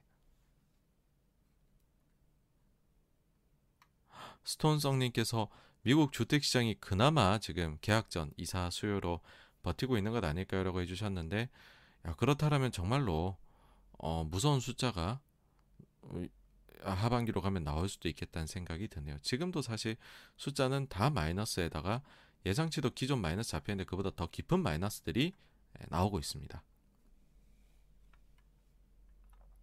네, 잭님께서 어, 대우조선에 대한 분리매가 근데 뭐 이게 사는에서 조사를 잘해봐야 되겠지만은 그 자꾸 그 유럽이나 이런 데에서 독과점으로 반대를 하니까 그래도 사는이 거기 만나서 어떻게 하면 독과점 아닌 걸로 해줄래 라고 하기도 어려운 거고 참 이게 사이즈가 되다 보니까는 매각하는 데에 어려움을 겪는 것 같습니다.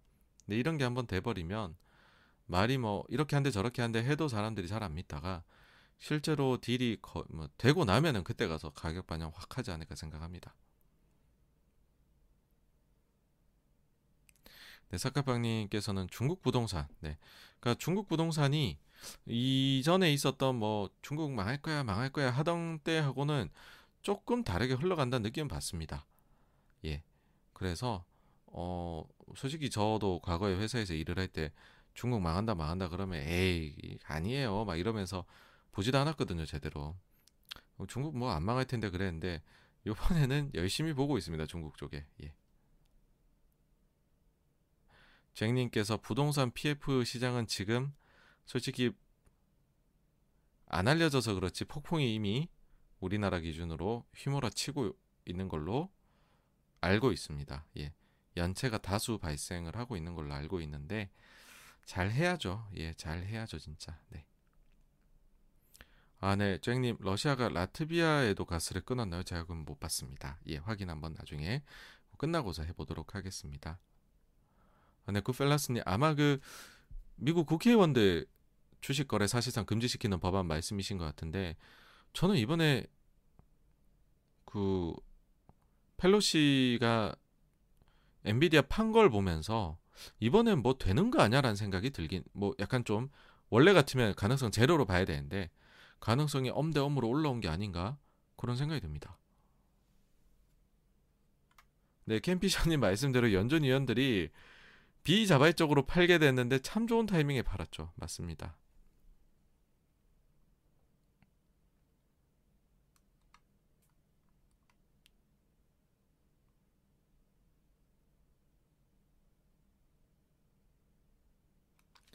아, 네, 건님 말씀이 이제 11월 초에 있을 중간 선거, 고전에 어떻게든 방어를 해보자로 보인다라고 해주셨는데, 뭐 이렇게도 또 보신 분들도 많이 계시죠, 맞습니다. 예. 어, 이제 그래요. 그 사실 전 그런 생각이 들더라고요. 트럼프도 보면은 자기 재선 일정에 맞춰 가지고서 상당히 디자인을 잘 했었죠. 근데 이제 코로나가 터지면서 다 무너졌는데 코로나 터지기 전만 해도 트럼프가 이긴다라고 여론조사 나왔었잖아요. 그래서 이제 현역의 그 장점은 많다. 아, 뭐 물론 그렇기는 하지만은 세상 모든 일이 그렇게 또 계획대로 안 되는 것이 또 세상이더라. 라는 생각이 듭니다. 가봐야 안다라는 것이죠. 네, 사카빵님 지주사 자동전환에 대해 갖고서 뭔가 또 조치하지 않겠느냐라고 해주셨는데 뭐 어쨌든 하나도 방법이 있습니다. 있어서 쓸 수 있는 방법들은 있고 뭐뭐 뭐 어떻게 할지는 본인들의 의지 그리고 정부 쪽에서 향후에 뭐 제도 개선 같은 거 약속해 주는 게 어떤 게 있는지 그런 것들이 아마 요번에 하나를 통해 나타나지 않을까 생각합니다. 네, KSL님 말씀처럼 이게 진짜 막 되게 긍정 다니고 되게 부정 다니고 애매한 뭔가 나올 수도 있죠. 맞습니다. 예. 네, 쨍님 유튜브는 뭐 저는 뭐 일단 힘 닿는 데까지 해볼 생각입니다. 예. 아, 네, 비카프리움님 중국 유동성 아, 네, 잘 보고 계시다고요. 네, 감사합니다.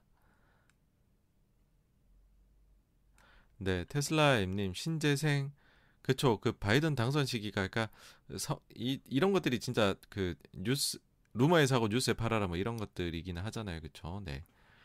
음, 이번 BBB 관련해서 일단은 뭐 이, 이것도 또 비슷하지 않을까라는 느낌이 듭니다. 사실 바닥 잡고 좀 올라왔잖아요. 그래서 실제로 인플레이션 어, Reduction 뭐 Act였나요? 그게 통과되는 날까지가 또 이거 잘못하면 아, 왜냐면 내용 중에 분명히 이제 친환경 쪽에 좋은 내용들이 있기는 하지만 기존 BBB 법안에 있었던 것 중에 다수가 포함됐잖아요. 근데 또 추가적으로 막 되게 또 그런 내용은 없는 것 같더라고요. 그래서 또 법안에 또 너무 또 기대를 하는 것은 또 조금 또 법안이 막 네, 나오고 뭐 실제 이익으로 이어지고 그거는 시간이 걸리는 것들이잖아요. 그래서 이번에도 또 한번 그런 말씀 드리겠습니다. 이거 법안 통과되면 그날이 또 단기 꼭지일 수 있다. 예, 그렇게 봅니다.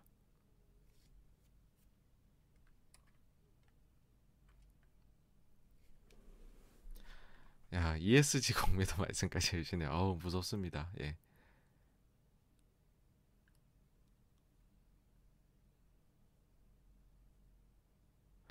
해피 바이러스는 중국이 긴축을 시작했을까요? 하셨는데 요거는 이제 어디서 보시면 되냐면 그 중국이 영래포라고 해서 중국은 영래포가 작은 공급입니다. 단기 자금 시장에 이게 7일물을 공급을 해요.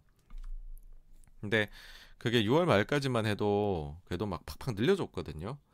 그리고 기억해 보시면 뭐 LPR이나 MLF나 금리 막 내리고 이렇게 했어요. 근데 7월 딱 들어오자마자부터 그 단기 자금 시장 나가 있던 거 다 회수가 지금 이미 됐습니다.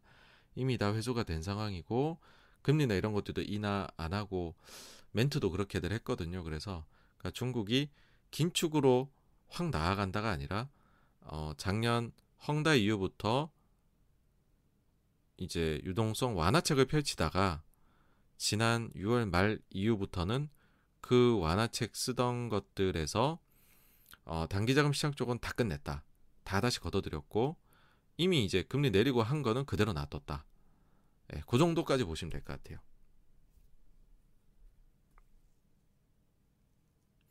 네, 주영천님께서 사실 뭐 제가 정확하게 미국 지수나 이런 거에 저점이나 그런 거를 말씀드릴 그거는 안 될 것 같고요.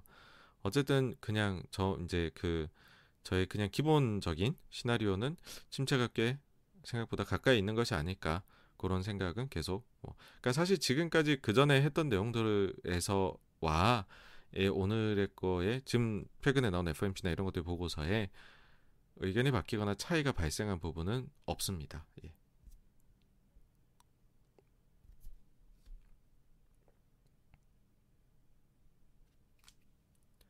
네, 사카파님께서 어, 일본 소비재들의 어, 그 환율 그 영향으로 인해서 실적이 좋다는 또 말씀을 해주셨고요.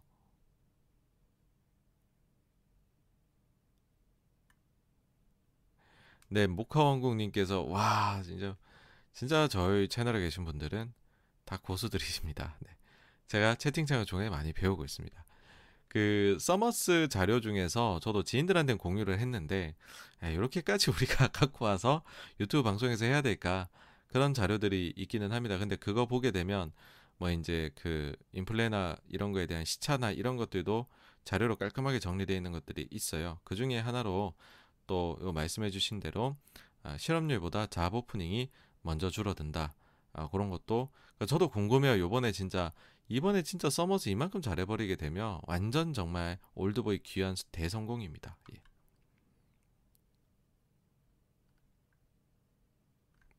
갑자기 내려갔네요.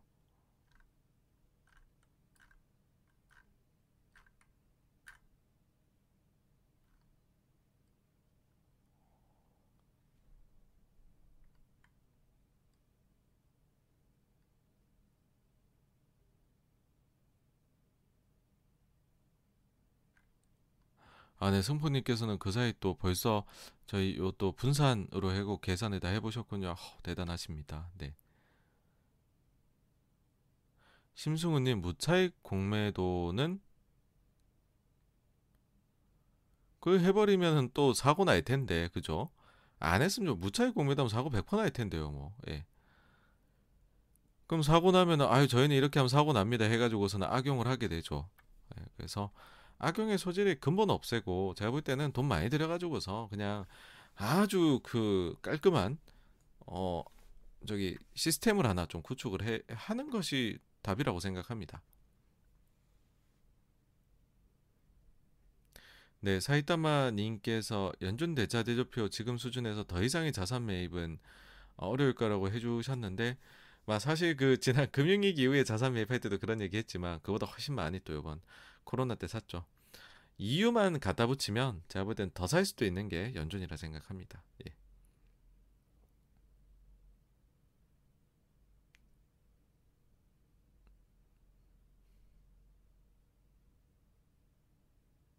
네, 승포님께서 유럽이 뭐 안 좋지만 GDP가 플러스로 나온 거에 대해 갖고서는 사실 또 이제 그 우리처럼 약간 그 일본 그 이게 QOQ다 보니까 영향들이 좀 또 이게 있습니다. 그래서 어 좀 변동성이 있죠. 그 전에 좀 기저가 났거나 그래 버리는 그런 것도 있으니까.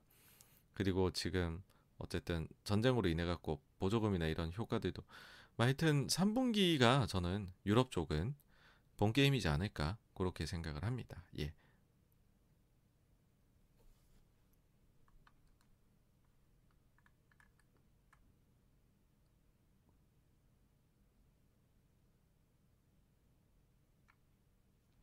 아, 네, MS 권님께서 그 판촉비 관련해서 일단 기본적으로 이제 판관비하고 뭐 그 지급 수수료도 이렇게 판관비 속 이게 판관비로 볼 수 있는 것들이 있습니다. 그 뭐 예를 들어서 뭐 유통업체에 준다든지 뭐 그런 그러니까 회사에 물어봐서 판관비로 판촉비로 볼수 있는 것들이 뭐냐라는 거를 분류를 하셔서 그 총액으로 보시면 좋고 제가 알기로 라면 업체들은 다 매출의 누리 이거 다 보여줄 거예요. 예. 그래서 그거는 다 아마 쉽게 발견하실 수 있을 겁니다.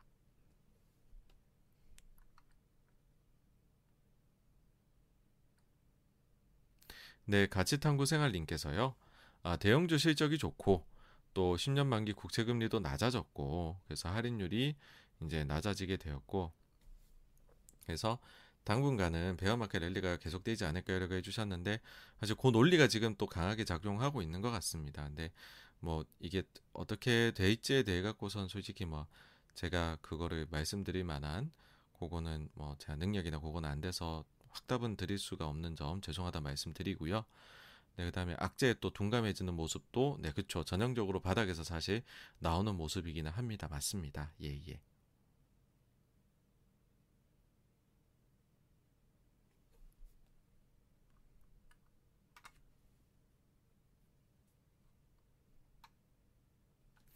어, 캠피션님께서 사실요 연준하고 행정부는 독립 아유 한 몸입니다 한 몸. 예, 연준은 한 몸입니다.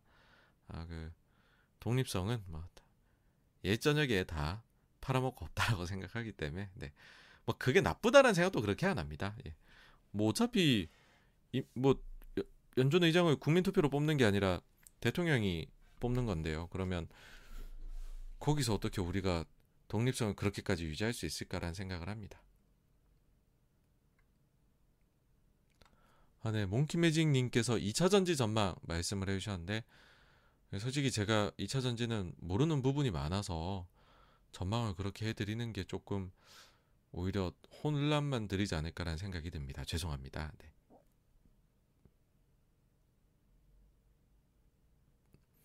아, 네. 심승우님께서 부정적 얘기한 지 1년이 넘어간다 말씀해 주셨는데 제가 이제 미리 좀 말씀드린 게 있죠. 한 2021년도 가을부터 역금융이 올 것 같다. 그러니까 그 말씀을 이제 여름부터 드렸죠. 근데 그러니까 이제 현, 저는 생각이 그런 거죠. 아, 가을부터로 해가지고 지금까지 좀 부정적으로 얘기를 한 것 같은데 네, 받아들이시기에는 여름부터로 그렇게도 하실 수가 있긴 하죠. 네.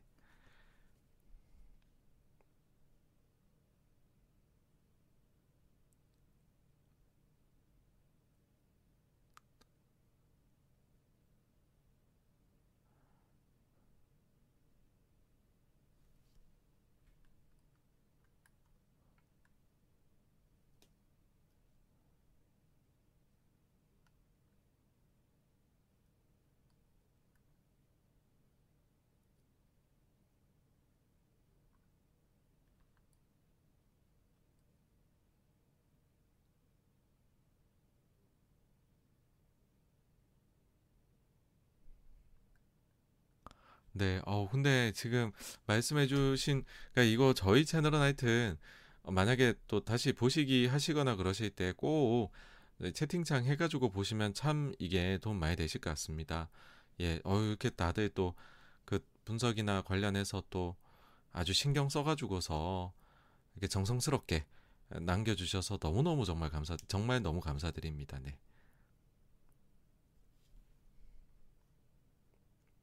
아 네. 비카프리오 님께서 "중국 언제쯤 다시 완화로 돌아설까요?" 어 라고 말씀해 주시면요. 어 아무래도 상황이 나빠지면 다시 돌 것 같아요, 상황이 나빠지면. 근데 지금은 버틸 만 하다는 것 같고요. 그 다음에 데이터를 보일 수 있는 사이트는 결국 일단은 뭐 금리 인하나 이런 것들은 또 주기가 있잖아요. 그러니까 그게 딱 그 금리 결정하는 날. 그러다 보니까 뭐 특별회의를 해서 열 정도가 되면은 그건 이미 경제가 난리 난 거고요. 그게 아니면은 평소에는 저희가 볼 수 있는 거는 중국에서 이제 단기 자금 시장 조작을 어떻게 하느냐를 가지고 보실 수가 있어요. 여러분들이 이제 구글에 들어가셔 갖고서 PBOC 치십니다. PBOC 치면은 어 인제 중국 인민은행이 나오게 되죠, 홈페이지가. 여기로 어 접속을 하셔 가지고요.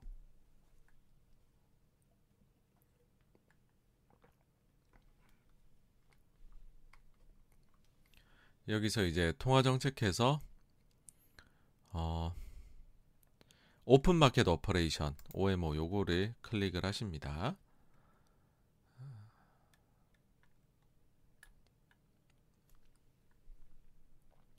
뭔가 오늘따라 컴퓨터가 느린 느낌이 많이 드네요. 인터넷이 느린 건가요?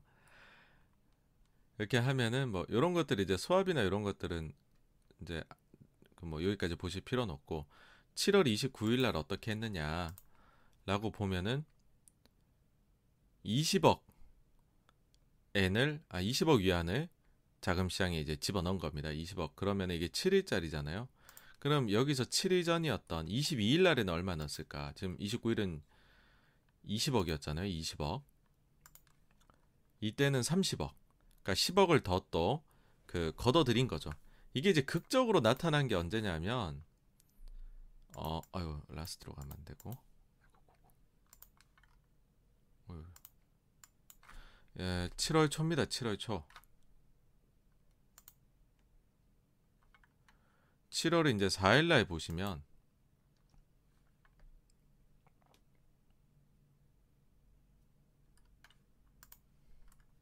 요때 이제 30억을 하는데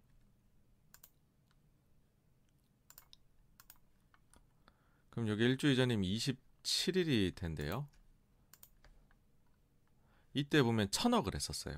6월 그러니까 말에 금액 크게 했거든요. 근데 지금 원래는 100억 위안 단위로 하다가 지금 10억 위안 단위로 내려왔고 30억이고 요즘은 또 20억까지 해서 더 줄이고 있습니다. 그래서 제일 이제 쉽게 보실 수 있는 거는 아까 말씀드린 PBOC에 갖고 들어가셔서 OMO에서 영래포 얼마 하고 있냐 지금 7일 전 대비해서 거기에서 좀 느낌이 오실 것 같습니다.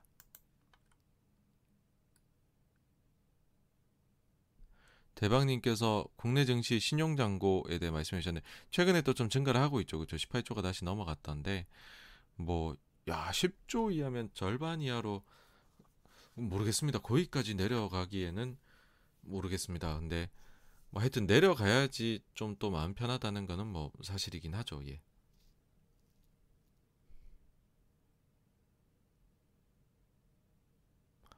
아, 네. 다니엘 리 님께서 이제 EM 쪽은 금리 이렇게 올라가면 버티기 힘드니까 혹시 미국에서 중국을 잡기 위해서 그런 특명을 파월 의장이 받고 하는 것 아니냐라는 말씀해 주셨는데 그러기에는 워낙 아까도 보여드렸지만 예, 지금 연전히 좌충우돌 하고 있습니다. 그래서 뭔가 정해진 시나리오를 가지고 움직인다는 생각은 정치적인 부분은 별로 느끼지 않습니다. 그 정도로 미국도 자기 아까는 못해서 헉헉대고 있다고 저는 판단합니다.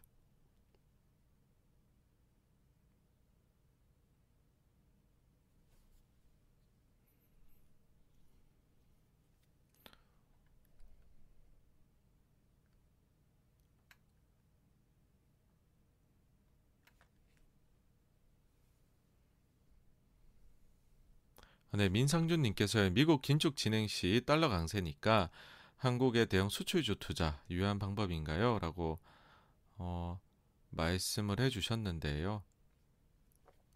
사실 최근은 그래도 우리 수출주들이 실적이나 이런 게 강달러 덕분에 조금 더 버틴 게 있기는 하죠. 그런데 아, 달러가 강한 상황, 원화가 약한 상황이란 것 자체가 투자하기에는 좋지 않은 상황이라는 걸 뜻하기 때문에 결국에는 이게 저는 옛날 거 그래프 쭉 그려보면 별로 그렇게 좋지는 않더라고요. 그래서 달러가 너무 강할 때에는 그게 좀 peak out 할 때까지는 좀 몸을 사리는 게 좀 더 낫더라라고 뭐 지금도 생각을 합니다.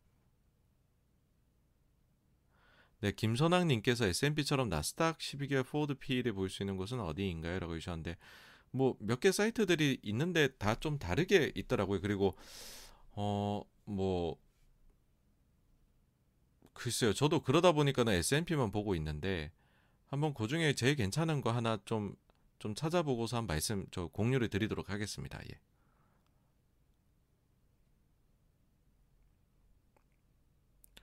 나스닥에 속해 있는 기업의 이익 성장치 평균.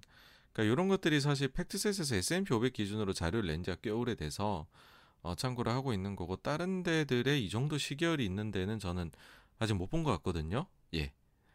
한번 그래도 검색을 한번 해봐야 되겠네요. 또 뭐가 있는지 주변에 지인한테 한번 물어보고요. 사실 이게 블룸버그 치면은 또 막 이렇게 쫙쫙쫙쫙 자료 만들어낼 수 있는데 또 제 그건 아니니까는요. 네.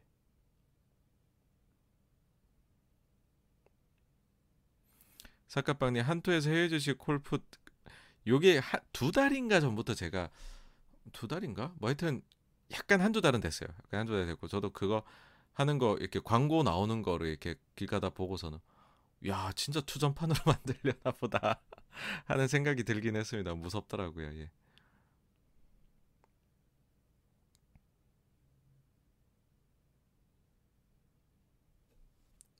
아, 네. 박은영님께서 정부에서 은행에 자꾸 돈을 줘서 채무를 막는데 한계는 없나요? 라고 해 주셨는데, 그, 엄밀히 말해서 이제 중앙은행이 사실상 이게 이제 합, 그, 막 QE 이런 걸로 해갖고서도 막 돈을 막 찍어내서 부채를 화폐화시키면서 그걸로 지금 지원을 해주는 거잖아요.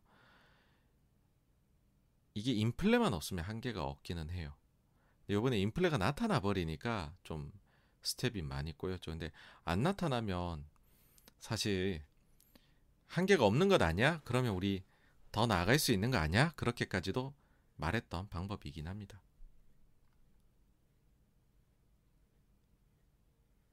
아, 네, 심승우님께서 이제 테슬라 아, 북미 기준으로 네, 그 또 봐야 된다 이런 말씀도 또 좋은 말씀 감사드리고요. SHY님 알리바바 상장 폐지 이슈. 뭐 결국에는 폐지시키고 중국 홍콩 해가지고서 상장하고 뭐 이런 식으로 가지 않을까요? 그래서 플러스 마이너스 하면 제가 볼 땐 제로지 않을까? 네, 라고 생각합니다. 이제 또 저희 그 SY 리님 또 아유 또 매번 또 이렇게 아, 후원해 주셔서 너무너무 감사드립니다. 네. 감사합니다. 아, 네. 레이즈블님께서 어 큐티에 대한 거 이제 큐티에 대해서는 질문이 하나 나왔어요. 아, 질문이 아니고 파월 의장이 대답할 때 녹여서 한 게 있는데 2년에서 2년 반 정도 보통 걸린다 이렇게 얘기를 한 바가 있습니다. 그래서 그렇게 되면 일반적으로 생각하는 큐티 기간보다는 살짝 짧은 느낌이었습니다. 네. 아 그리고 큐티 쪽은 뉴욕 연은에서 이거 자료를 계속 내고 있거든요. 그래서 어 그 아주 그냥 본인들 계획대로 저기 하고 있습니다. 예, 그렇게 보시면 됩니다.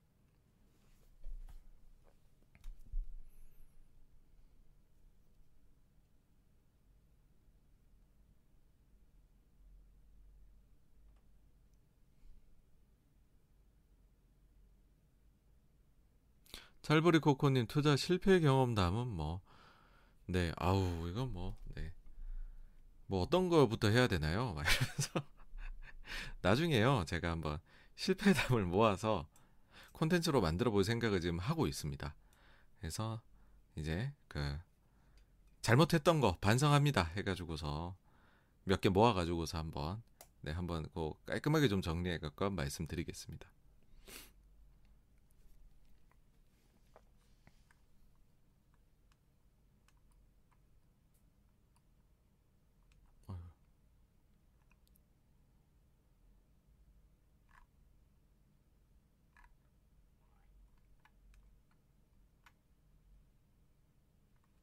네, 비카츄님께서 금요일, 그러니까 PC도 높은데 에나가 금요일날 급등한 이유에 대해 말씀해 주셨는데 사실 뭐 주식이 급등하고 그 다음에 그 저 위험 자산 선호로 바뀌니까는 나타난 리액션이라고 저는 개인적으로 생각합니다. 네.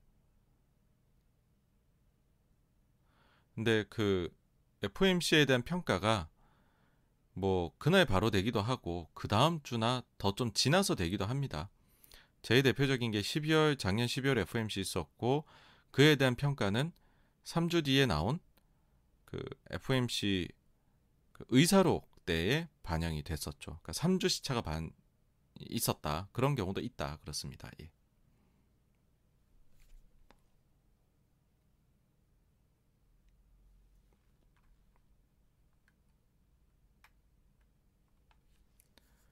네, 돌프님께서 CTA가 청산당에서 올랐다는 분석인데 채권 쪽인가요라고 해주셨는데 저는 뭐 그거는 모르겠고요. 그냥 채권 쪽에 지금 또뭐 여기도 아마 제가 볼 땐 채권 하신 분들 꽤 계시는 것 같은데 채권 쪽에서 뭐 해외 쪽은 모르겠고 국내 쪽의 경우에는 조금 뭐 저기 루머들이 있죠 뭔가 이것저것 나중에 뭐 기사 나오면 한 말씀드릴 거 수 있을 것 같은데 어쨌든 주식보다도 훨씬 더 아주 가열차게 요번에 얻어맞은 데가 채권이기 때문에 주식이 이만큼 막 하고 있는데 채권 쪽에서 별 탈 없이 넘어갔다.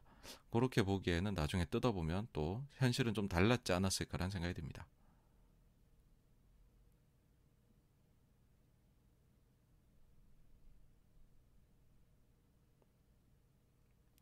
네, 박은영님께서 금리 올라가면서 은행에 고금리 상품으로 이동하면서 저금리성 자금이 빠져나가면서 은행채 발행이 늘어나고 뭐 이제 그러면은 은행 유동성 문제 말씀을 해주셨는데 근데 그그 그 이제 말씀해 주신 경우보다는요 어 사실 은행이 문제를 겪는 이제 전형적인 경우를 말씀드리자면 어떤 게 있냐면 선진국들은 좀 해당이 안 돼요. 선진국들은 예대율이 낮아요.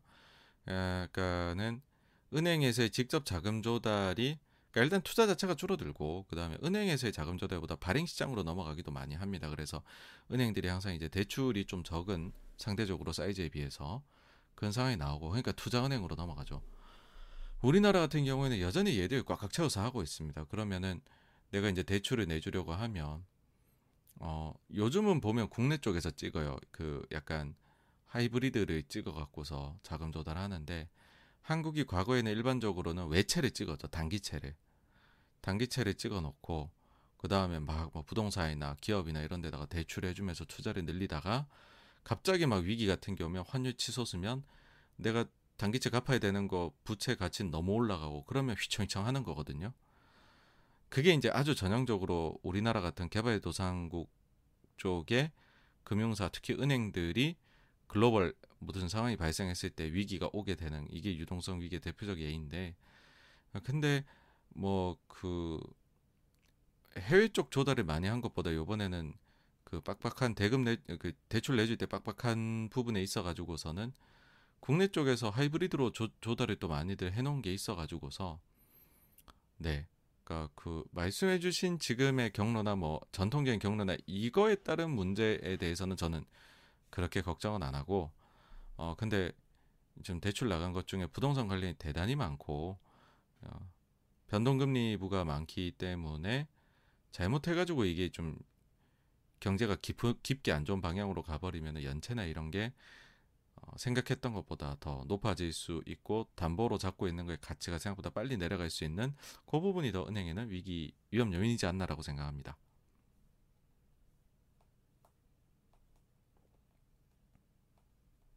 근데 스와일리 님께서 SME 감사 선임 이후의 변화인데 사실 이제 이게 얘기를 못하는 부분이 많습니다. 왜냐하면 감사로 들어가면 일단 또 회사 사람이기 때문에 그거 함부로 밖에 얘기하면 안 되잖아요. 그런 거고 제가 볼 때에는 뭐 그 긍정적인 변화들이 나타나고 있는 게 아닐까로 생각이 되고 뭐 연말하고 내년 초에 또 가보면은 또 더 공개될 수 있는 것들이 나오게 되겠죠. 예. 네, 위티 그린님께서 86번가는 맨하탄의 그 86번가가 맞습니다. 예. 잠깐 거기에 운 좋게 있었습니다. 예.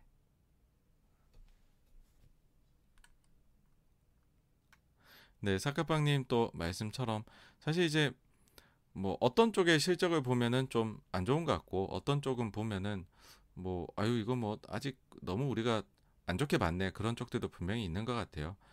근데 아직 뭐 실적 시즌이 뭐 절반 정도 온 거니까 절반 더 봐야 된다는 거고 생각보다는 이번에는 내려오는 속도가 되게 빨랐고 이 2분기 전체 반영된 건 아니어서 그래서 3분기까지도 봐야 되고 회사들의 가이던스나 이런 것들도 봐야 된다 그렇게 봅니다. 네.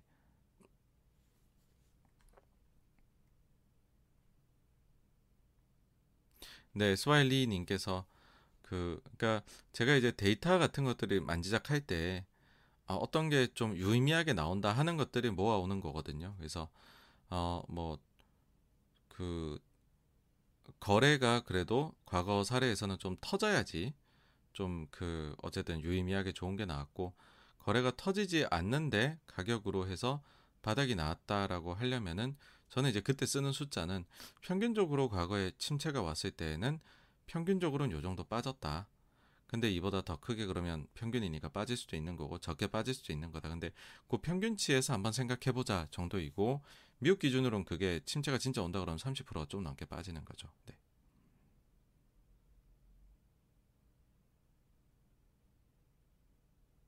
아성홍님께서 네 답답함을 이렇게 토로를 해주셨네요. 맞습니다. 이게 뭐 그 최근 같은 경우에는 파월 의장도 사실 그렇게까지 FOMC에서 이야기를 하는데 저희 같은 뭐 일반인들은 오죽 하겠습니까? 예.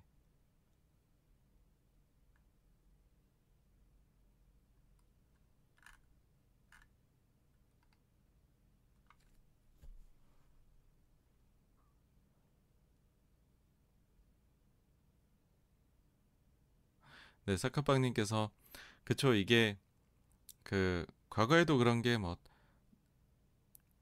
베어마켓 랠리가 온다는 거는 정말 낭잔 그 숏들의 피를 이렇게 딱 뒤로 하고서 오는 부분이잖아요. 그래서 이번에도 말씀대로 아주 전형적으로 숏의 피를 딱 이렇게 어, 뒤로 하고서 가는 지금까지는 모습으로 보입니다. 그리고 900슬라도 거의 얼마 안 남자. 900슬라면 너무 얼마 안 남았는데요. 예.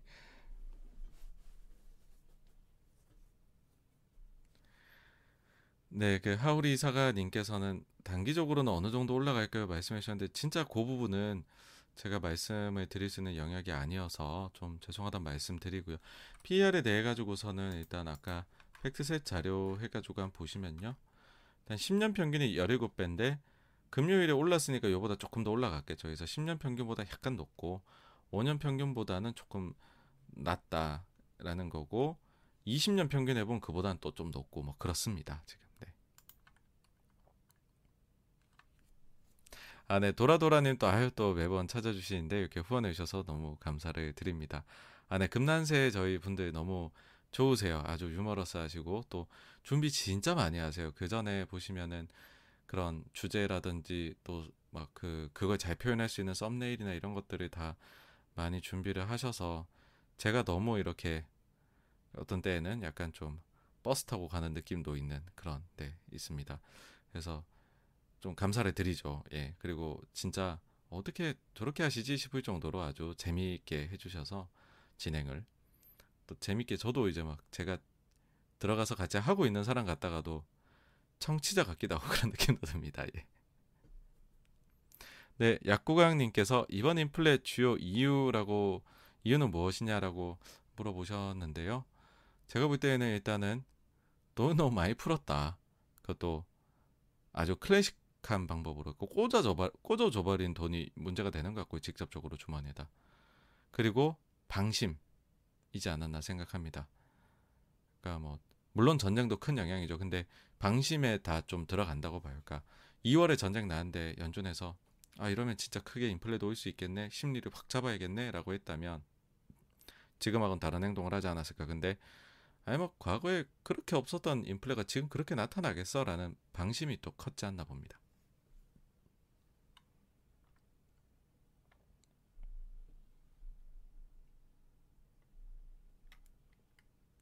네, WCH님께서 그런 콘텐츠 제작 기업들의 valuation이 높은 이유라고 말씀, 그러니까 무엇인가 말씀해 주셨는데 결국 이제 높게 받는 거는 성장성에 대한 부분이라고 봅니다. 그래서 성장성을 증명 못하면 저 PER은 당장에 떨어질 것 같고요.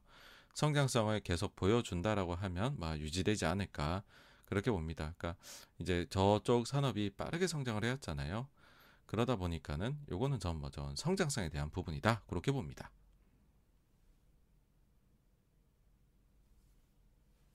네, 사카빵님께서 휴전, 코앞, 뭐 이제 사실 러시아 쪽이 참 예상이 어려운 것 같아요. 그러니까 사실 처음에 전쟁 났을 때만 해도 조만간 끝난다. 이게 이제 대세였었는데 러시아는 푸틴은 특히 이제 빠른 전쟁을 즐겼다 보니까 근데 이번에 아주 늪에 빠져가고 지금 있죠. 이렇게 길어지는 것도 아무도 예상을 못한 거고 그러다 보니 휴전에 대해서도 저도 뭐 아직 말씀드릴 수 있는 부분이 아닌 것 같습니다. 네, 돌프님께서 영래포 쪽에서의 유동성 공급. 뭐 지금 연준이 마련해 놓은 조치로 SRF하고 또 피마도 있죠. 그래서 연준 입장에서는 그런 생각은 들 것 같아요. 아, 우리는 이렇게까지 대비가 돼 있나라는 생각은 들 수도 있을 것 같아요. 네.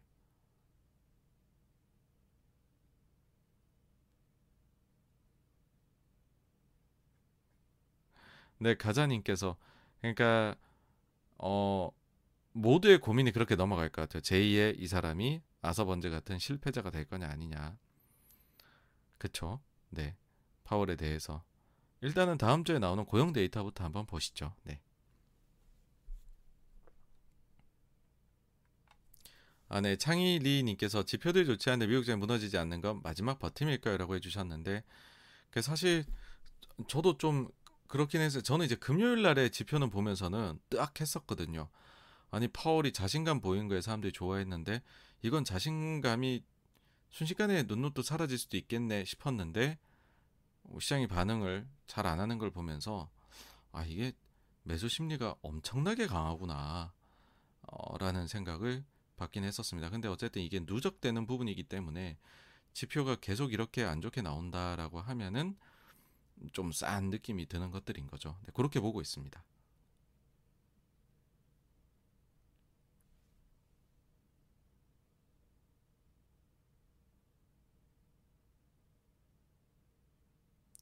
네, 민킴님께서 사실 성장주가 구조적으로 이게 한 번이 아니라 뭐, 뭐 흑자 냈다 적자 냈다 이게 아니라 흑자가 난다가 딱 나오면 테슬라 사례가 그렇거든요. 흑자가 구조적으로 나오는 순간부터는 솔직히 그 순간이 제일 수익률이 좋은 것 같아요.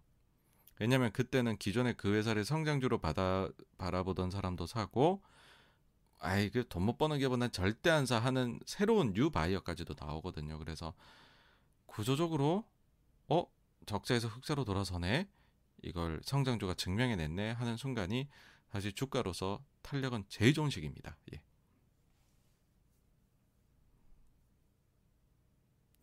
잭님께서 이제 시장 침체에 대한 부분 뭐 어쩔 수 없이 지금 이게 이제 침체라고 봐도 그러니까 침체 같은 데이터가 나와도 연준에서 해석하기 나름이 되니까 연준의 해석 기준으로 해주면 고용이라고 생각합니다. 예 그리고 버팀목 중에 버팀목인 소매 판매 그렇게 두 가지 보고 있습니다. 네, 강창진 님께서 중국 봉쇄 완화가 해상 운임 상승을 이끌어낼 수 있을까요?라는 말씀해 주셨는데, 근데 사실 상해 쪽은 다 풀렸거든요, 거의. 근데 운임 빠지잖아요. 그래서 봉쇄랑 운임이 아까 중국이 푼다고 물동량이 그렇게 늘진 않는 것 같습니다. 느낌상. 예.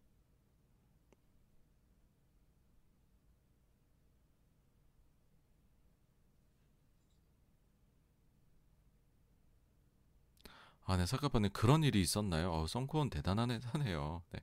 아, 하여튼 서양의 친구들은 참 빡세게 하는 것 같습니다. 네. 네, 주영찬님께서 S&P 500 ETF 어, 계속 모으는 게 좋을까요?라고 말씀을 해주셨는데요. 그러니까 뭐 사실 이게 속 시원한 답을 못 드려서 죄송스럽습니다. 그러니까 뭐 지금 뭐 사면 아 되게 좋다, 막 엄청 지금 마음 편하게 살 수 있다, 뭐 그러니까 양, 그 그렇게 하기에는 본인 상황에 따른 어쨌든 저는 뭐 그거를 말씀드리고 에, 그 다음에는 뭐 장기적으로 봐가지고서 모아 나간다 요 부분은 그 사실 은 기계적으로 하는 게 맞는 것 같아요 장기적으로는 그러니까 기계적으로 나는 언제 그냥 뭐 그런 분들이 있거든요. 난 매월 둘째 주 수요일 날에는 월급 받은 것 중에 모여 있는 걸로 주식을 사. 이걸 내가 계속 반복하다 보면 시기에 대해서 맞출 필요 없이 주식이 어쨌든 평균 이상은 해주겠지. 그러니까 평균 이상이라는 게 아, 물가 상승 이상으로 나의 구매력은 방어해주겠지. 그건 전 맞다고 봅니다.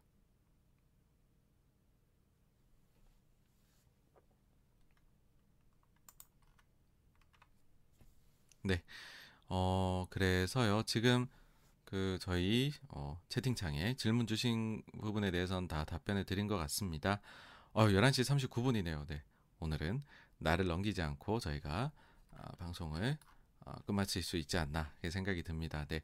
오늘도 이렇게 긴 시간 동안요. 저희 채널 이렇게 라이브 방송 봐주셔서 너무너무 감사를 드리고요. 네. 또 어, 다음 주에도 좋은 내용으로